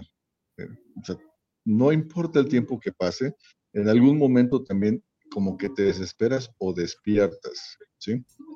También me, me ha pasado cuando sea, personas que después de un tiempo de, de, arraigo, bueno, personas sin cuerpo, pues, que después de un tiempo de, de estarse presentando y estarse arraigando y todo eso, lo entienden y entonces ahora sí se van. ¿A dónde? No sé, porque obviamente ni ellos saben. Entonces, si de ese, de ese lugar no regresan, pues ahora sí, como decía hace rato, ¿no? ¿Cómo te puedo platicar, no? Esa sí, parte claro. sí ya, ya, ya, ya no es, ya, ya no es de mi conocimiento. Ok, entonces, bueno, estamos hablando que el, el, no sé, yo decías que el 31 de octubre era para los niños. Sí, segunda tradición mexicana. Segunda tradición mexicana. Y luego el primero era para... Para los adultos. ¿Y el 2 es para todos los muertos? O... No, el 2 es cuando ya se regresa cuando se regresan, ok, porque bueno, dif hay diferentes, en diferentes este, Pues yo es que he escuchado, ¿no? Que hay como diferentes de esas hasta para las mascotas, ahora que se está, que se puso muy. Ah, bueno, sí, sí, sí. Al rato va a ser también para la comunidad LGTB. Ah, ah, sí, también. ¿no? Este eh, se va como ampliando, ¿no? Dependiendo de pues sí, es la una creencia, pues, se sí, exactamente. El, el, 4 va a ser para los policías, nada más. Sí, claro. Quiero un día para mí sola. Sí, yo también. Este, bueno, y, también estábamos revisando pues que era, es, es, algo que tiene que ver con este, la época prehispánica, ¿no? Y que era, eh, era realizada por los mexicas. Eh, sí, ahora sí que esta es otra de las, eh, de las tradiciones raras en donde pues eso, eso se, se practicaba nada más en ciertos lugares. O sea, no era una generalidad en todo México. Sí, o sea, recordemos que, bueno, es que muchas veces tenemos la creencia, vamos a, los tiempos, muchas veces tenemos la creencia de que las pirámides tienen que ver con, la época precolombina o, o la, el tiempo justamente antes de la llegada de los invasores españoles. Sí, claro. No tiene nada que ver. Cuando llegaron todas, todas estas tribus indígenas que llegaron a México, a América en general, las pirámides ya estaban, de hecho ya estaban bajo tierra por el diluvio, ¿sí? Ya estaban bajo tierra. Por eso, eh, pues ahora sí que las que estaban este, abiertas ni siquiera eran, eh, o sea, las culturas, qué, respetuosos, las culturas eh, mesoamericanas, indígenas, por decirlo así, no escarbaban, no les interesaba, o sea, lo que está guardado, lo que está escondido, por algo está escondido, por algo está enterrado. Estaba prohibido escarbar. No tiene nada que ver, todo, o sea, ahora sí, los mexicas con los supuestos desaparecidos mayas. No se conocieron. Para nada se conocieron. Eh, que, que, decía Hernán Cortés que estaban sacándole el corazón y comiéndoselo en la pirámide. No es cierto. No es cierto, o sea, es una mentira para tener el permiso para masacrar. Claro. Sí, o sea, la historia la escribe el vencedor. Entonces, pues obviamente este compadrito pues iba perdiendo y pues dijo, no, pues vamos, vamos a cambiar la historia, ¿no? Entonces vamos a masacrar ya de por sí. Y entonces se acabó el respeto, se acabó todo y empezaron a inventar una nueva historia. O sea, cuántas, o sea, ahora sí que esos, esos eh, cementerios o entierros que encontraron fue de las masacres españolas. No, no, no fueron entierros eh, tradicionales mexicanos, definitivamente. Sí, entonces hay que, hay que apuntalar bien eso, porque pues obviamente la historia se nos va olvidando y luego ahora que estamos, cada vez estamos peor en los libros de historia, pues menos. Este, las pirámides no tienen nada que ver. de, de las pirámides no hay ningún conocimiento porque no son ni siquiera de nuestra era contable. No sabemos este, ni quién las construyó, nadie sabe quién las construyó, todas las pirámides que están en todo el mundo, no nada más en México. Ciertamente aquí se han descubierto pues, las, más, las pirámides más grandes, como las de Cholula, en Puebla, que cuando, que cuando te das cuenta, oye, cinco kilómetros de túneles, qué bárbaro, o sea, qué grande es, ¿no? O sea, este, aquí en México tenemos las pirámides más grandes del mundo. Bueno, obviamente en China también hay otras muy grandes, pero que pues por, por, por, obvias razones políticas pues no tenemos acceso a ellas, ¿no? Pero, pero el tipo de, de, cosas que se han encontrado en el subsuelo de las pirámides coinciden también en todos lados. Y, y todas son meras conjeturas, meras conjeturas, no hay nada. Entonces, eh, precisamente no podemos irnos al pasado más allá de lo que, de los remanentes de las tribus indígenas en México que a lo mejor no fueron alcanzadas por esta masacre de, la invasión española en aquel tiempo. Ok. Entonces, acuérdate que se acabaron, de hecho hubo pues esta, esta bendita Inquisición en donde acabaron con todas las brujas, brujos, curanderos y chamanes. Sí, entonces este, pues desde entonces, eh, pues también están estas prácticas en donde no, o sea, están prácticamente prohibidas, pues las, las uniones o las em, que, todo, que varios chamanes o que varios curanderos estén en un solo lugar, por eso prácticamente todos son solitarios y andan por su lado, cada quien. Sí, claro. Bueno, sí, conozco muy pocos este, chamanes. Eh, no, y aparte muchas veces un chamán ni siquiera lo vas a reconocer porque la mayoría de la gente pues espera encontrarse un chamán con, con, el molcajete colgado y con la nariz y las plumas y todo eso y taparrabos. No, claro, claro que no. Donde usualmente ni te imaginas que a lo mejor un chamán te lo puedes encontrar con, con ropa de diseñador y nada que ver. O sea, sí, claro. no, tiene nada que ver, la, la, vestimenta no hace el monje, obviamente, pues sí, sí, ciertamente en algunas ocasiones pues se ocupa la parafernalia, ¿no? Para, para atender a las personas y, y, y, lo crean, ¿no? Porque también cuenta, cuenta eso. Eh, sí, yo, sí tuve acercamientos con un, un, chamán en particular que fue mi maestro en la, en la maestría, que hace, este, creo que hace como un año falleció, este, y sí tenía como, bueno, sí, me tocó tener experiencias este, muy diferentes con, con él y, y cosas que creo que fue la persona con la que más viví, mm, cosas muy pues muy inexplicables, ¿no? que, todavía yo digo, es que el agua tenía algo. no, no, el agua tenía, tenía, algo, pero sí me dejó como muchas eh, eh, experiencias muy gratas el, poco tiempo que estuve mm, mm, con, con, él y con, con su esposa aprendiendo un, un poquito de, de ellos. Pero bueno, entonces eh, seguimos con el tema. ¿Qué quieres algo preguntar algo? Sí, todo, todo. Otra vez. A ver, otra vez. Otra vez todo. este, no, eh, varias cosas concretas las apunté porque no se me olvidaran, porque ay, los saltos cuánticos en mi cabeza. Este, sí, ahora que hablábamos de los este de los rituales, eh, bueno, de los ritos rituales y cómo la muerte se se convierte ahora e, en un ritual.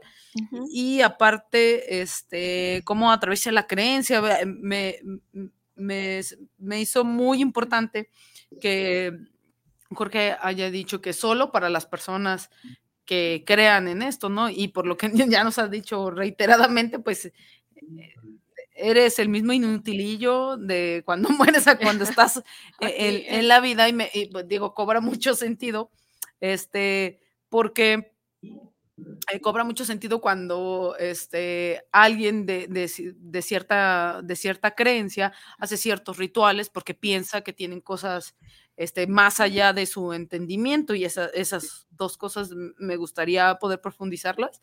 Uno, la creencia, que allí va a estar atravesada a otro. Entonces, este, todo este pensamiento que hemos estado trabajando durante casi esta hora, sí, una, hora, una hora, este, cobra también sentido en el ámbito de la creencia, más que en el ámbito del conocimiento de otra verdad o el conocimiento de, de, este, de la verdad en, en super mayúsculas, que, que, la tan este, manoseada y, aventada verdad, que sabe que será, que eso ya es otro, es otro programa de dos horas, sabe qué demonios será, y no sé si entre también en el terreno ese, o sea, todo lo que nos hemos estado platicando, y aparte como eh, estas reglas que nos ha, reglas del juego que nos ha, estado platicando eh, Jorge de cómo eh, encontrar estas otras creencias, otras no, estas, estas creencias, no sé si estuviera en el mismo, en el mismo ámbito de las creencias más que del conocimiento.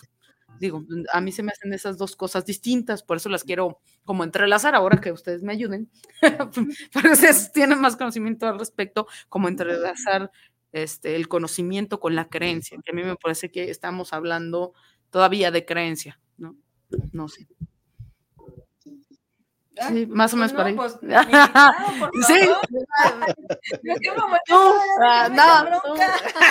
no, eso del término entre la creencia, porque nos decía que este conocimiento que él ha adquirido, este, a, través de las vivencias y a través de la, experiencia y el conocimiento que, que evidentemente tiene, este, no sé si entre solamente en el terreno también de la creencia, más que este, de, del, del conocimiento, porque parece ser que también tiene ciertas reglas.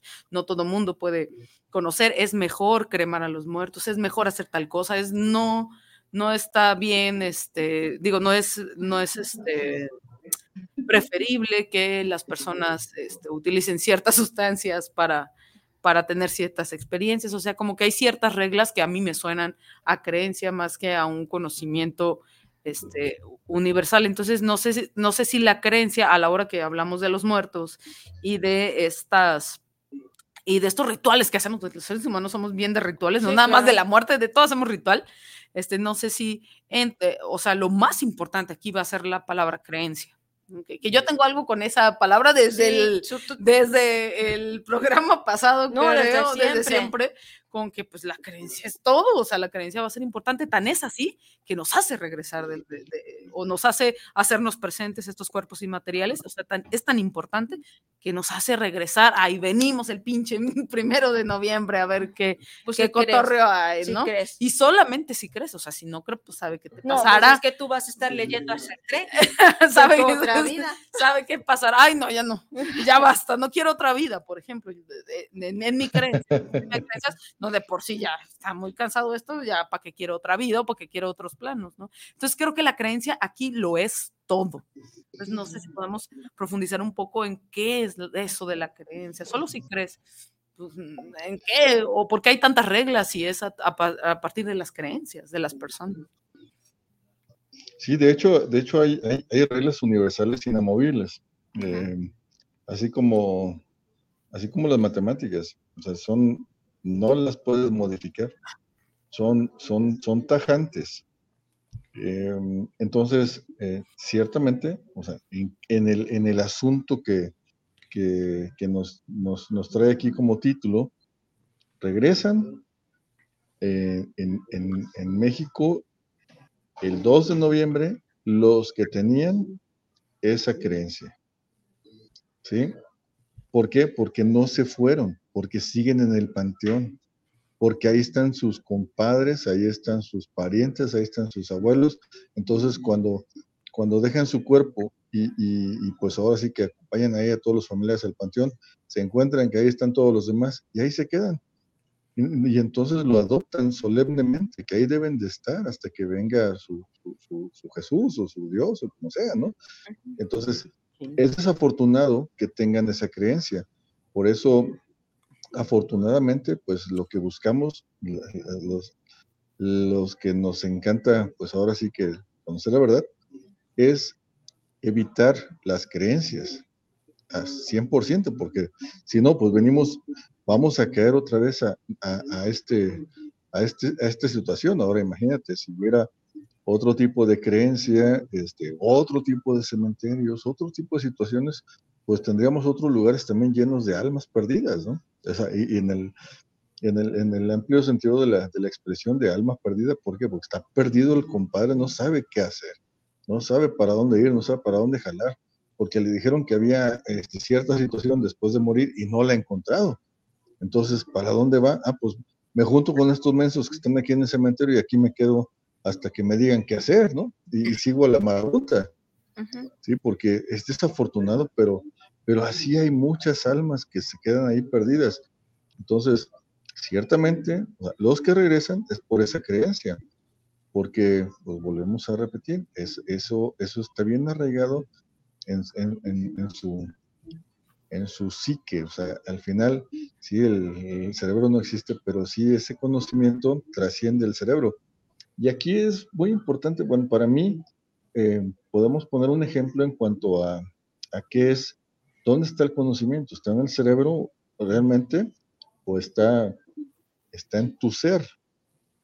Em, por ejemplo, tenemos el caso del que se me hace más práctico, el caso del oído. ¿Sí? Por ejemplo, en el caso del oído, em, tuve un caso de, un muchachito de 21, 22 años, no recuerdo bien, que eh, era em, sordo-mudo era sordo, de nacimiento, por ende mudo, o sea, porque sabemos que si no puede escuchar un sonido, pues obviamente no tiene el conocimiento de cómo reproducirlo. Entonces, es sordo, por ende mudo, de nacimiento. ¿Qué fue lo que sucedió? Bueno, ¿Por qué nació así? Es muy importante saberlo. Eh, porque su mamá tuvo un susto estando embarazada. Secuestraron, secuestraron a su papá y después pues nunca, nunca apareció. Nunca apareció el papá del muchachito que iba en el vientre de su mamá cuando lo secuestra. ¿sí? Entonces ahí ya hay un desplazamiento de, de, su sentido del oído, pero no nada más del sentido del oído, hay un desplazamiento de su alma, de su espíritu. Eh, eh, hubo un impacto, ¿sí? Entonces, por eso quedó sordo. Y hay muchísimos casos y los que oigan esto se van a dar cuenta y van a saber que sí es cierto, que después de un susto con que tuvo la mamá embarazada, él es muy probable que el niño tenga problemas de audición o definitivamente nazca sin el sentido aparente del oído. Y aunque tenga todos, todos sus huesecillos bien hechos y todo, no escucha, ¿sí? Entonces, mi muchacho estaba completo, con estudios y todo, él estaba completo, pero ¿por qué no escuchaba? ¿Por qué aparentemente no escuchaba? Entonces yo lo veía diciendo, es que sí oye. Y cuando lo conozco, es que sí oye. El problema es que no oye aquí, no está escuchando a los que estamos aquí en este momento. Su oído está en otro lado, está perdido. Hay que traerlo. Fíjate nada más, o sea, hay que traerlo. Entonces, sus, sesiones o sus terapias eran cada vez acortar, acortar, acortar más la distancia del oído a su, a, su ser, a, su parte física, a donde debería estar físicamente el oído. Entonces era traerlo, traerlo, traerlo, hasta que llegó el momento en el que ya escuchó, ya escuchó a los que estábamos ahí. Y entonces eh, empezó a hablar. Por ende, empezó a hablar. Curioso, que hablaba perfectamente. O sea, no, no era así como que eh, iba a empezar a practicar cómo hablar, ¿no? Hablaba perfectamente. ¿Qué fue lo que pasó? Su oído estaba perdido. O sea, sí perdió el oído, pero aparte se fue con los secuestradores el oído. Porque era groserísimo, era súper mal hablado cuando recuperó pues el oído y empezó a hablar, era, era, era lépero, era, era vulgar, era de lo peorcito hablando, ¿sí? O sea, cuando obviamente pues su familia no eran así, su familia era una familia muy decente. ¿Qué fue lo que sucedió entonces? ¿Dónde aprendió su oído a hablar? ¿no? O sea, ¿dónde, ¿por qué hablaba así? Pues porque estaba hablando lo que él había escuchado toda su vida, sus 21, sus 21 años, por decirlo así. Entonces, o sea, qué curioso, ¿no? O sea, cómo, cómo, cómo esto sucede. Obviamente su mamá decía, ya que se calle, ¿no? Ya que no diga tantas leperadas, ¿no? Porque era muy vulgar. Aguas con lo que desean. Sí, por decirlo, ¿no?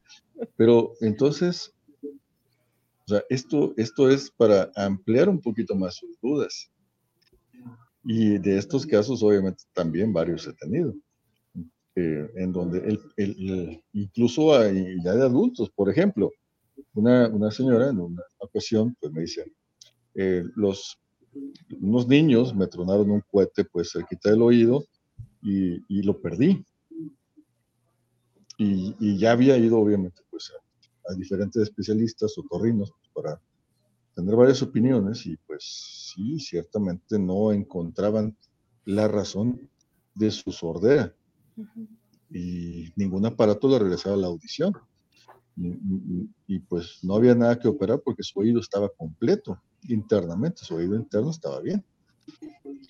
Entonces, yo le, yo le digo a la señora, eh, usted algo escucha por ahí, o sea, no es que no escuche por ese oído, algo escucha, dígame, ¿qué oye?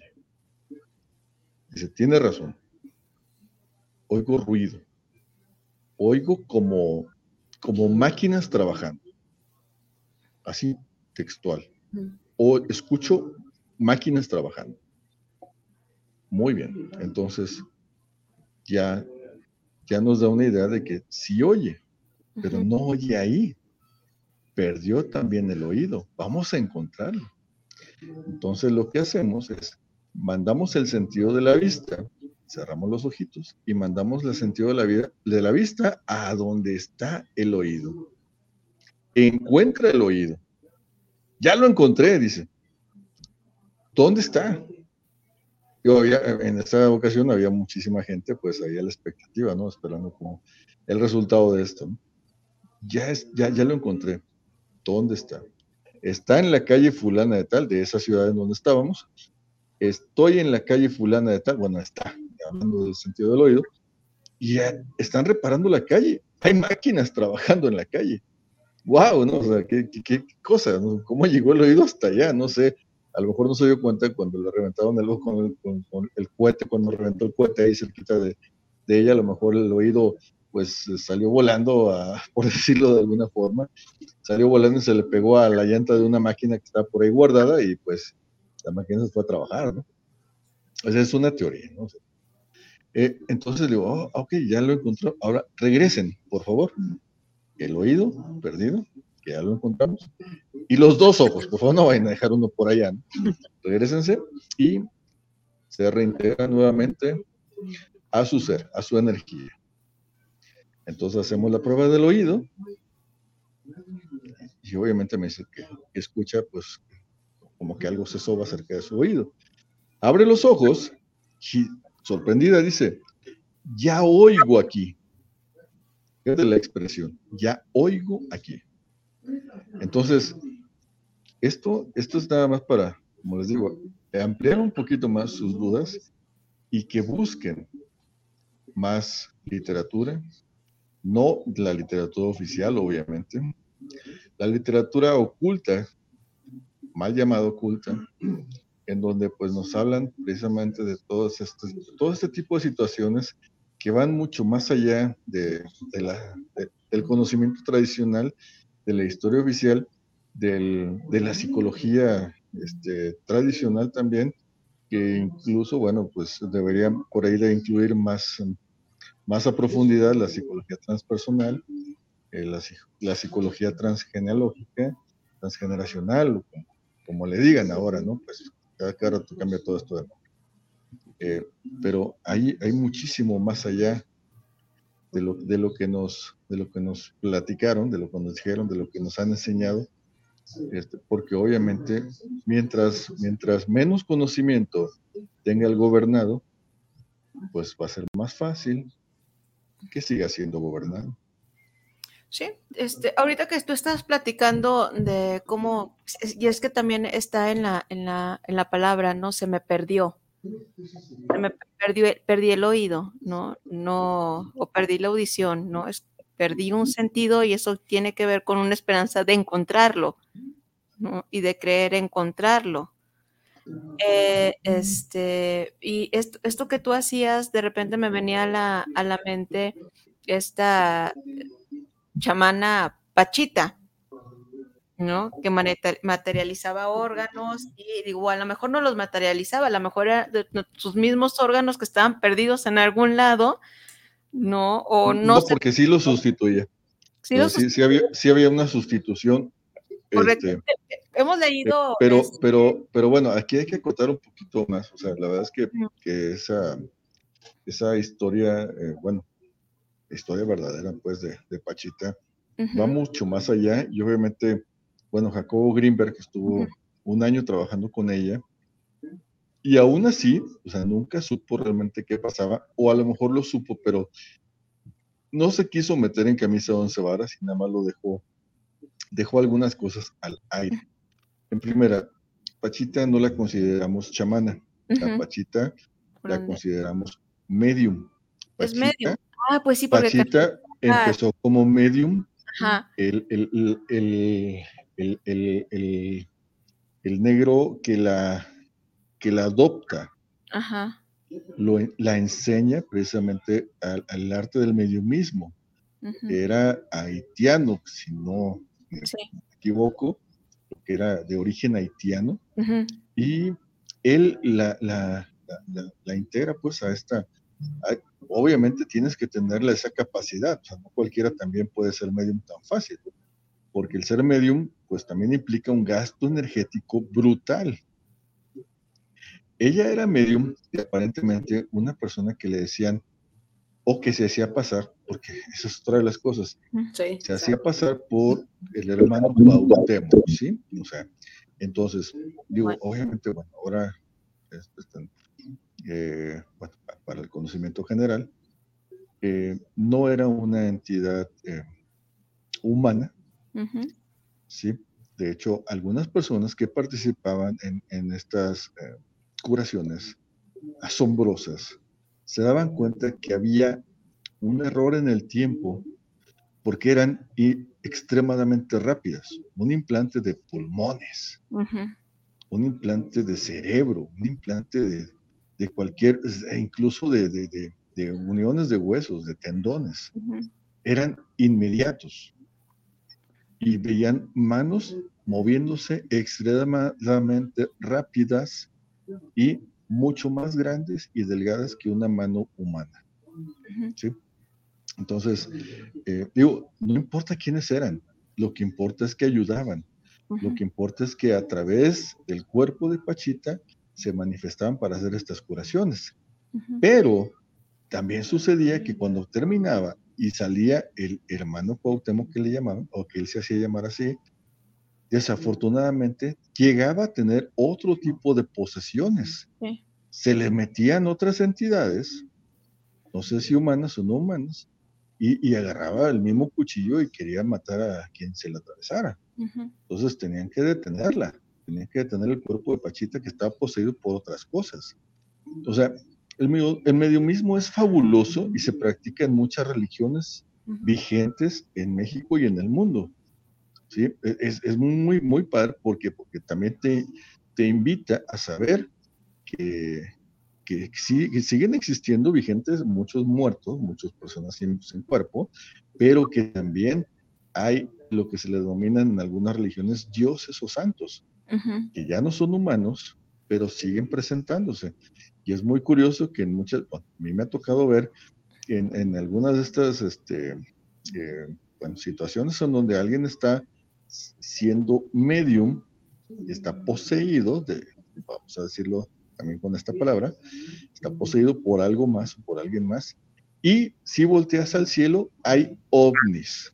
dices, entonces, ¿qué tiene que ver una cosa con otra?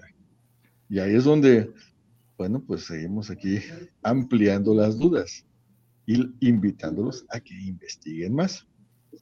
Para esto, por ejemplo, hay un libro muy bueno, contemporáneo, muy reciente, que se llama Estoy bien, de JJ Benítez. Ah, un investigador, también fabuloso, un escritor novelesco y lo que ustedes quieran y manden. novelesco. caballo de sí, sí, sí, sí, le encantan las novelas, sí, obvio.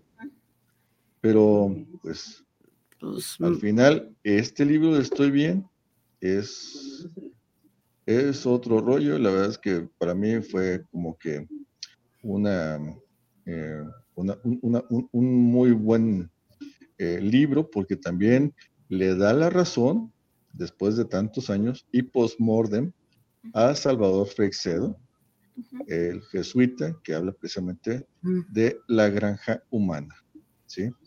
Este jesuita que obviamente pues, fue excomulgado y fue denominado persona non grata en varios países, incluyendo México, que aún así regresó como a los 92 años, regresó a dar una conferencia aquí a México, ahí en la Ciudad de México, precisamente en el siglo XXI. Em, pero bueno, le da la razón, precisamente donde, ¿por qué? Porque él, él en ese libro de Estoy Bien está hablando precisamente de muchas experiencias de, ¿cómo les llama él? Ah, bueno, de personas sin cuerpo que, que regresan a manifestarse, a hablar, incluso manejando, eh, incluso hay una persona que hasta entra a un reclusorio, se identifica y todo, y, y hay muchos casos muy buenos ahí, este que, bueno, yo, ya, ya que si hacemos un programa de esto, yo tengo muchísimos casos al respecto también, en donde se materializan las personas y tal cual, con fisicalidad, todavía se presentan varios días antes de que se enteren que están muertos a los que se les presentaron.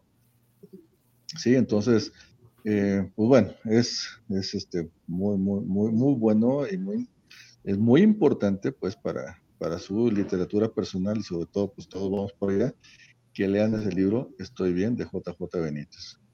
y que lean Defendámonos de los dioses de Salvador Freixedo, por ejemplo. Ya de ahí ustedes dirán si siguen leyendo o ahí le paran, ¿no?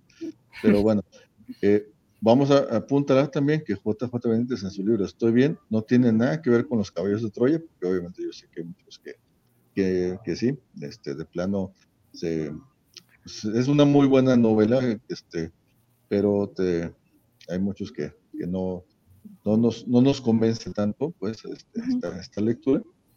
Este, y él mismo, pues al final se da cuenta de, del trasfondo interdimensional de esa, de esa serie de, de, Caballo de Troya. Eh, pero bueno, este, acá en Estoy Bien, en este libro, pues ahí se, se descubren muchas verdades y pues como les digo, para que tengan, para que tengan más preguntas, se amplíen sus dudas y les den más ganas de, investigar en más lados. Sí, en más, lados. así es. Yo tengo, más bien, eh, tengo otra duda, bueno, y más bien quiero tu opinión experta en este tema también. Este, ¿Qué piensas de los extraterrestres que llevó Jaime Maussan? Mira, yo vi la exposición original en Perú, cuando se presentaron, no nada más eso, se presentaron un montón de cuerpos y fueron repartidos entre varias naciones para su estudio particular. Se repartieron y de México fue Maussan. ¿sí? De otros países fueron investigadores, o sea, científicos. Maussan es periodista, ¿sí? pero fueron científicos a recoger los cuerpos que las autoridades estuvo, estuvieron varios, eh, varios diputados, senadores, este, congresistas en general de Perú eh, en una conferencia pues, sin precedentes y se empezaron a repartir, bueno, fue una presentación diciendo dónde, de dónde los habían extraído, dónde estaban esas cuevas, todo, y se los empezaron a repartir en diferentes países para su investigación. Esos, esos cuerpos son reales, esos cuerpos fueron encontrados en cuevas, pero ciertamente no sabemos cuándo vivieron. La UNAM se encargó de, datar el, eh, con carbono 14, así, isótopo, la, la, la, fecha de, no sé, vamos a poner así, del entierro, que nos da un más o menos un parámetro de cuándo vivieron. Pero volvemos a lo mismo, prácticamente son, son contemporáneos de las pirámides o incluso más antiguos son, son seres que vivieron aquí y que no sabemos si realmente eran de otro planeta o eran, eran parte de, la, pues ahora sí que de los pobladores de ese tiempo, de este planeta. ¿Sí? ¿Cuánto tiempo tiene el ser humano? O sea, tenemos bien poquito aquí. Hay, conocimiento, pues, que, ya es, es, demasiado lejano para, para nuestra comprensión. O sea, la verdad es que si son extraterrestres son, o son eh, habitantes de la Tierra de aquella era, no lo sabemos. Y la verdad es que, honestamente, no nos debería de importar. Tenemos ahorita un montón de situaciones más, más actuales y este, que, deberíamos de poner más atención. Em, que, bueno, son, son de alguna forma, pues sí, este, más de más atención, vamos a dejar así. ¿Alguna pregunta que tengas, Pau? Estaba actualizando los comentarios, pero me quedé, ah, me quedé este, en pensando, ¿quién dice que? Dice, espérame, porque luego no aparecen todos completos, pero creo que ya aparecieron. Espérame un segundo. Bueno, voy a leer por mientras los este, comentarios que tengo acá por el WhatsApp. Israel Trejo, Eduardo Cruz, saludos para el programa, saludos para Cuestionándonos y saludos para Jorge Alviso. Pilar Dávalos, saludos por tener este programa. Envío un gran saludo para Jorge y a las dos conductoras. Para mí el tema del 2 de noviembre ya es mercadotecnia, comenta. Manuel Román, saludos para Jorge Alviso, saludos a Ani Casian y Paulina.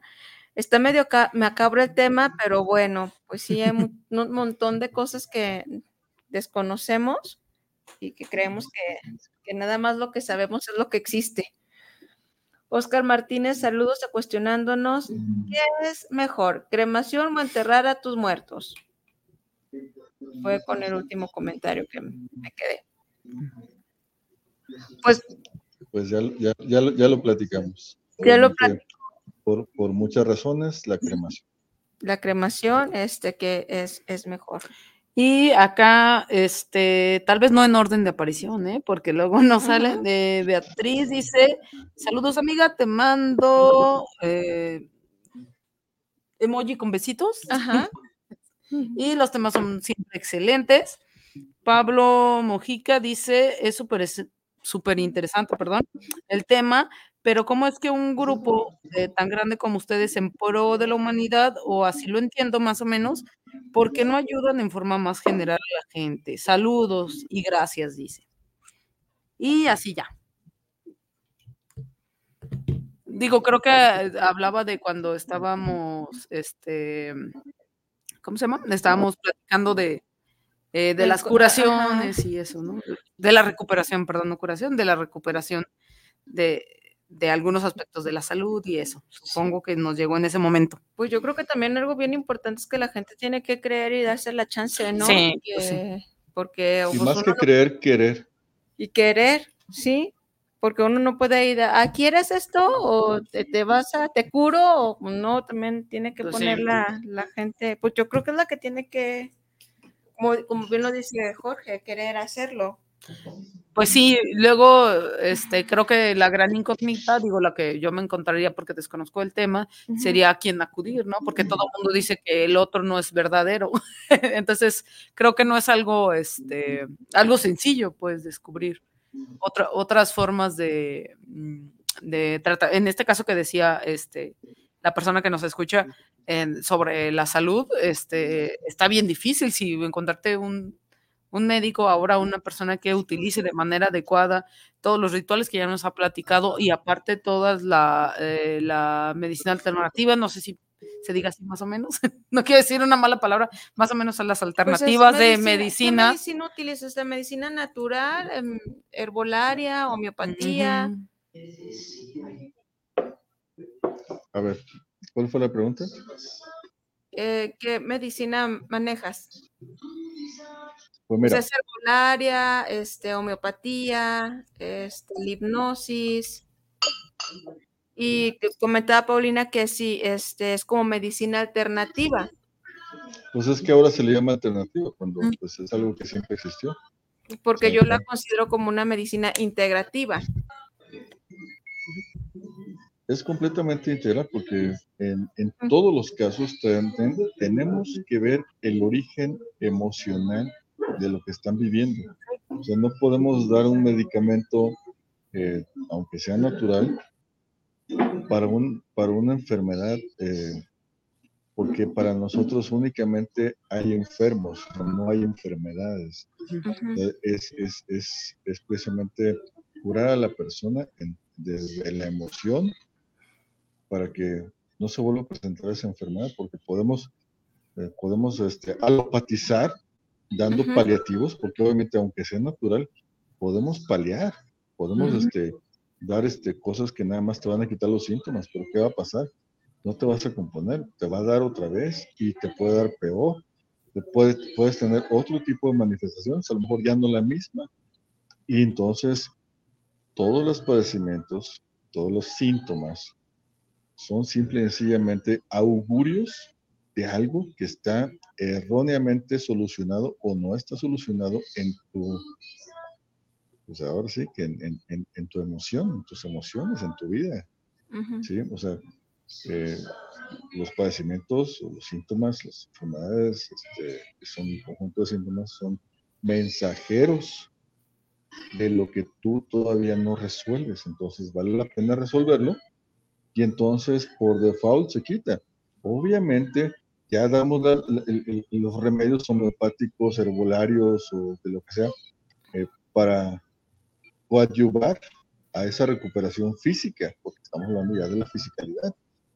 Porque obviamente sabemos bien que la homeopatía, por ejemplo, o sea, la homeopatía me encanta cuando yo encuentro la homeopatía, me doy cuenta precisamente que eh, Samuel Hahnemann, el creador de la homeopatía, pues sabe de los parásitos energéticos, porque él les llama afecciones dinámicas, ¿sí? Que los padecimientos tienen que ver con las afecciones dinámicas. Afección dinámica, si le ponemos otras palabras o sinónimos, afección es algo que te molesta, es algo que te incomoda, es algo que te, que, te está chingando, vamos a ponerlo así, en pocas palabras, de duro y la cabeza. Dinámico viene de dinamis, que es energía. Entonces, es una afección energética, es un parásito energético, es algo que te está moviendo tu energía y entonces los medicamentos homeopáticos, ¿qué son? Remedios energéticos, porque no encontramos prácticamente nada de la materia que los creó.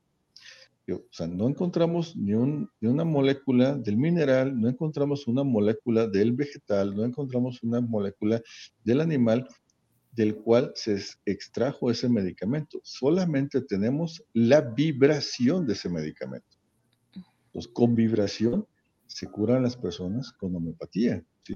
Entonces, por eso es que, pues, me agradó la manera de pensar de Kahneman. Por otro lado, pues, mejor tantito, Kahneman fue contemporáneo de, Mesmer, que de ahí viene la palabra mesmerizar, de ahí viene magnetizar, y que un mesmerizador o un magnetizador es un hipnotista, según, bueno, se maneja sobre todo en Europa. ¿sí? Todavía se utilizan esas palabras de mesmerizar. Entonces, es, obviamente, Kahneman lo conoció, Kahneman lo estudió, Kahneman eh, estudió a varios chamanes, estudió a varios curanderos, y se dio cuenta que la medicina homeopática hacía lo mismo que los chamanes. De hecho, él, él, él intentó precisamente hacer los pases mágicos, los pases mesméricos, intentó mesmerizar, intentó hacerlo eh, con muchas técnicas, se pegó con muchas personas para poder hacerlo, no lo logró, le dijo, no, pues yo me regreso a, a lo que conozco, a esta medicina fabulosa que es la homeopatía, y entonces, este, pues también, afortunadamente, la homeopatía trabaja en situaciones mentales. Entonces la homeopatía también te puede ayudar a resolver problemas de, tus emociones. Es, este, ahora sí que es como, como una terapia este, de, de, conciencia que, te tomas en cada administración, en cada, cada vez que, que la olfacionas, te la tomas, este, la homeopatía, es como una terapia que está, o sea, directo a, tu, a tu conciencia. Entonces también por eso, por eso me gusta mucho la, homeopatía, ¿no? cosas que también podemos hacer de, pues de una vez en una sola exhibición, en una, sesión, en una sesión de hipnosis podemos también hacer todo eso, ¿no? Y es mucho más rápido, obviamente, pero pues bueno, cada quien tiene pues diferentes creencias, diferentes mm, o sea, cosas que pueden aceptar también para su curación. También dependiendo de, cada creencia, de cada persona, obviamente es lo que nos va em, a mover a hacer una u otra cosa para recuperar su salud, tanto física como emocional, obviamente, y principalmente emocional, que eso es la base de todo. O sea, incluso la suerte, por ejemplo, es que quiero mejorar mi suerte, sí. O sea, tus emociones definen tu suerte y no al revés. Es que me siento mal porque tengo mala suerte. No, no. Te sientes mal y por eso tienes mala suerte. sí, sí es verdad.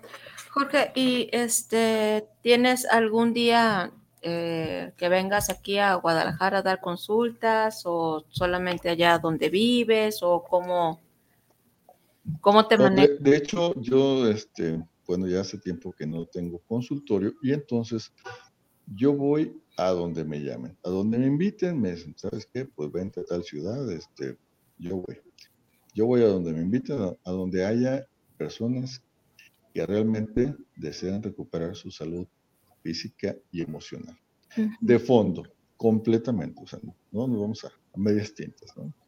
Entonces, vamos por todas las canicas, como yo les digo, vamos por todo.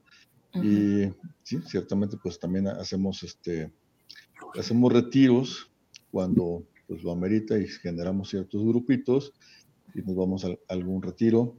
Em, mientras más despoblado, mejor. Okay. ¿Y esto tú lo, tú lo vas informando a través de tus páginas sociales? Eh, los retiros últimamente ya no los anuncio, ya, este, ya, son, ya son grupos que se hacen, que se forman solitos y ya me avisan, para tal día podemos ir, bueno, yo los, los, acompaño y ya se conducente. Ah, ok. Prácticamente la gente se organiza. Y digo, es, es, muy bonito, ¿no? Porque, pues, bueno, ya esto pues cada vez va creciendo más.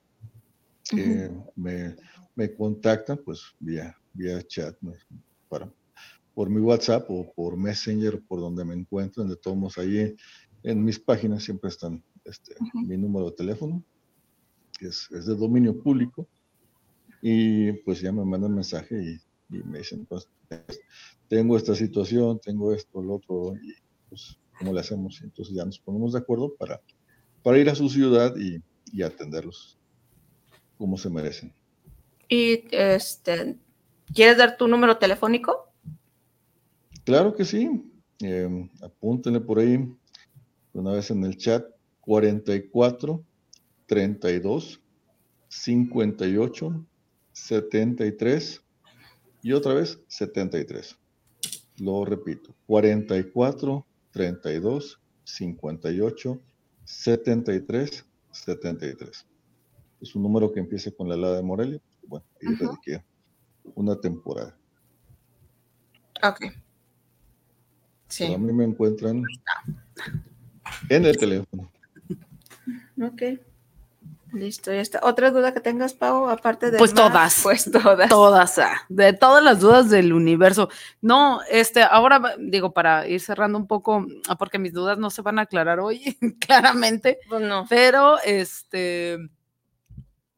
No, eh, ¿cómo eh, este, este acompañamiento de, eh, de la recuperación de, de, de la salud este, lo tú lo acompañas con, aparte de, del acompañamiento psicológico que, haces y que nos platican, este, con algún otro tipo de medicina, o sea, cuando llega alguien, o... Todo, este, depende, mira, yo, Este, depende de cada paciente, o sea, pues se puede manejar, a veces, a veces no ocupan nada de medicina, a veces ocupan homeopatía, a veces ocupan herbolaria, a veces ocupan acupuntura, este, los diferentes métodos tradicionales. A veces ocupan una limpia. Un exorcismo. Un exorcismo. A veces ocupan, bueno, sí, de hecho, ayer tuve un exorcismo también. O sea, e, es más común de lo que creemos. Sí, me imagino, me imagino que sí.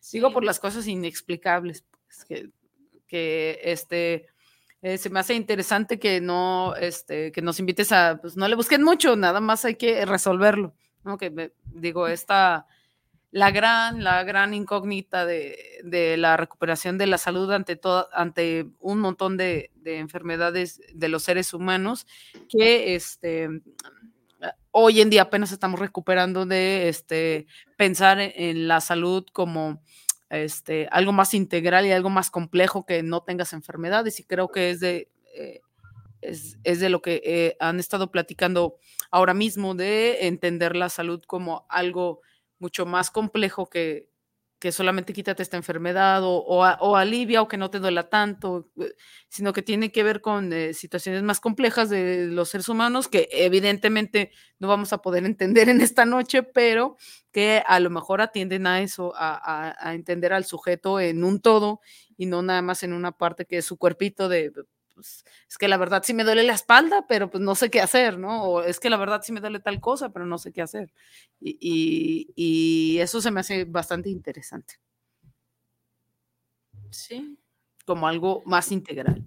Pues es que si la medicina tiene que ser integrativa, no, se puede de otra cosa. por qué estar peleada una con, con la otra porque buscamos el mismo como o se busca el mismo objetivo siempre y cuando la persona quiera, ¿no? Y, sepa para qué quiere, porque muchas veces ni, o sea, quiere estar sano, pero pues no sabe para qué, o se quiere curar, pero no sabe para qué, ¿no? O no hay ese, ese, ese compromiso tal vez para, este, bueno, mínimo desde mi trinchera, pues, ¿no? Que ni siquiera a veces les alcanza para hacerse responsables de las cosas que ellos mismos ocasionan.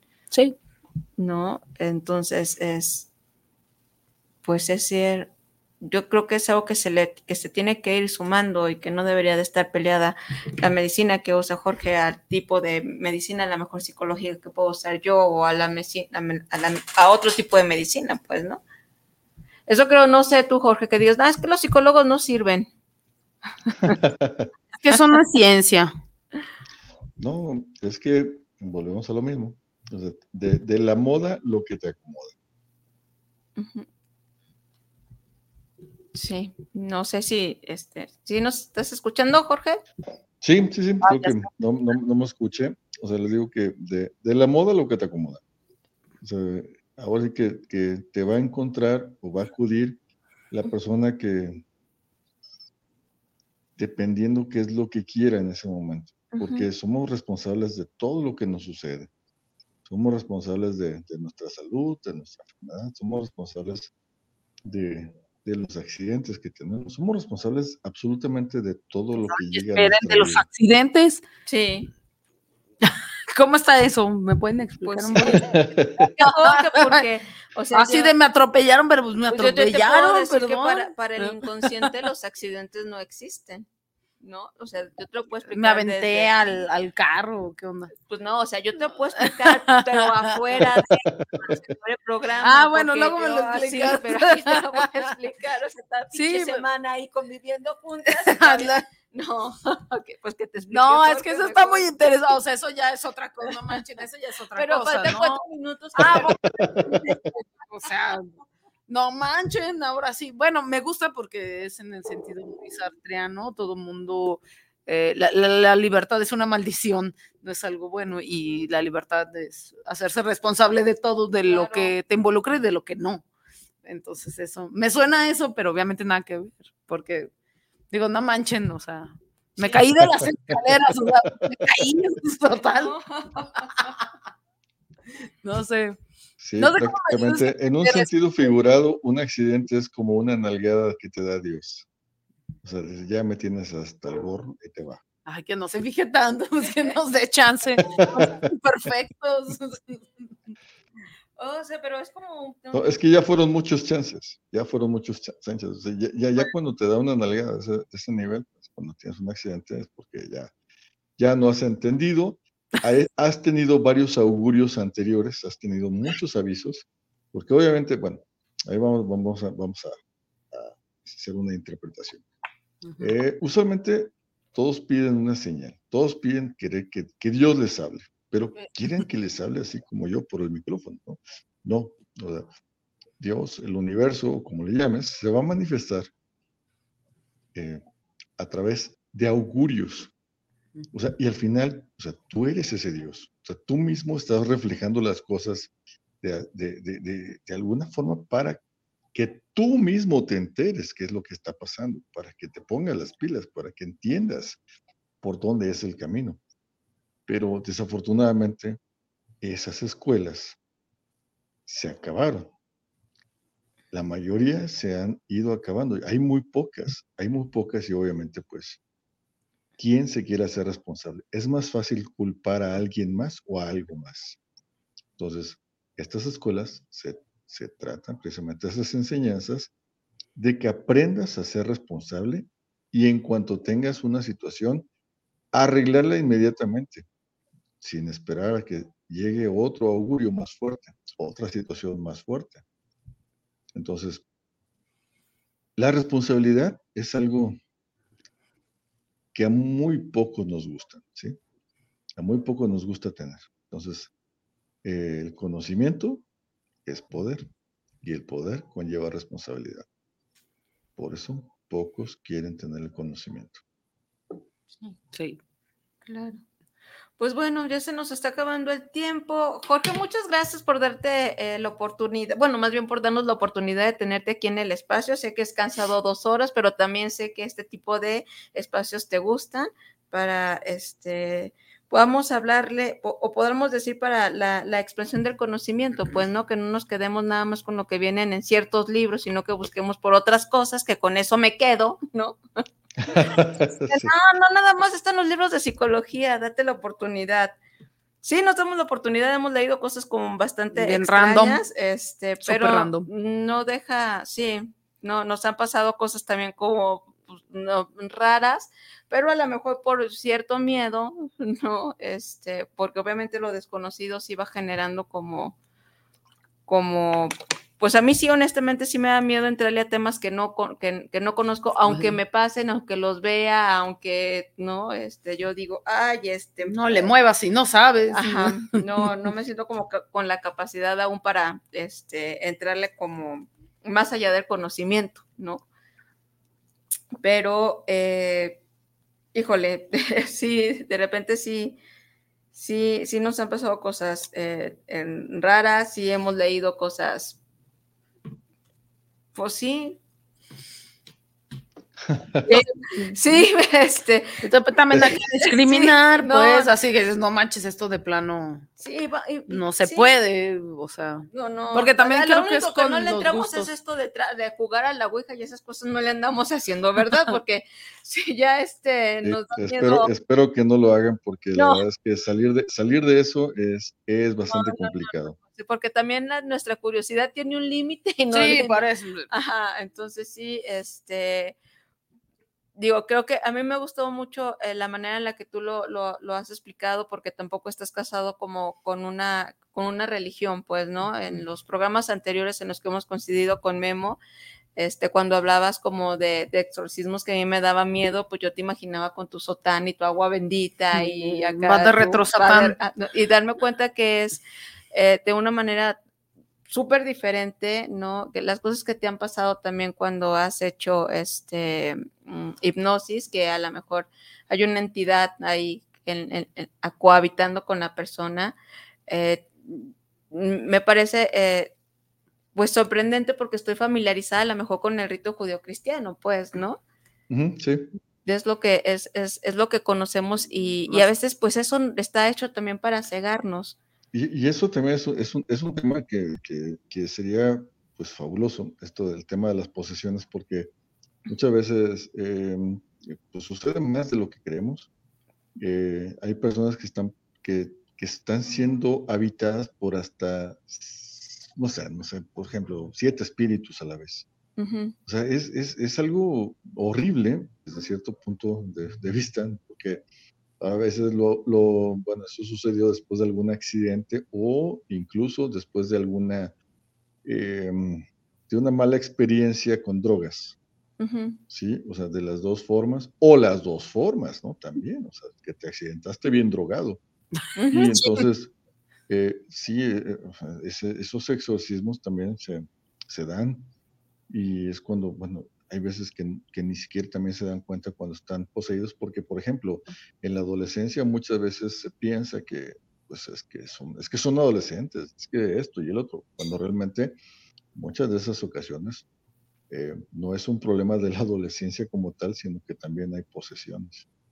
Eh, porque después de que eso sucede, después de que hacemos el exorcismo, pues los muchachitos o las muchachitas no se acuerdan de todas las babosadas que anduvieron haciendo porque estaban poseídos realmente. No eran ellos.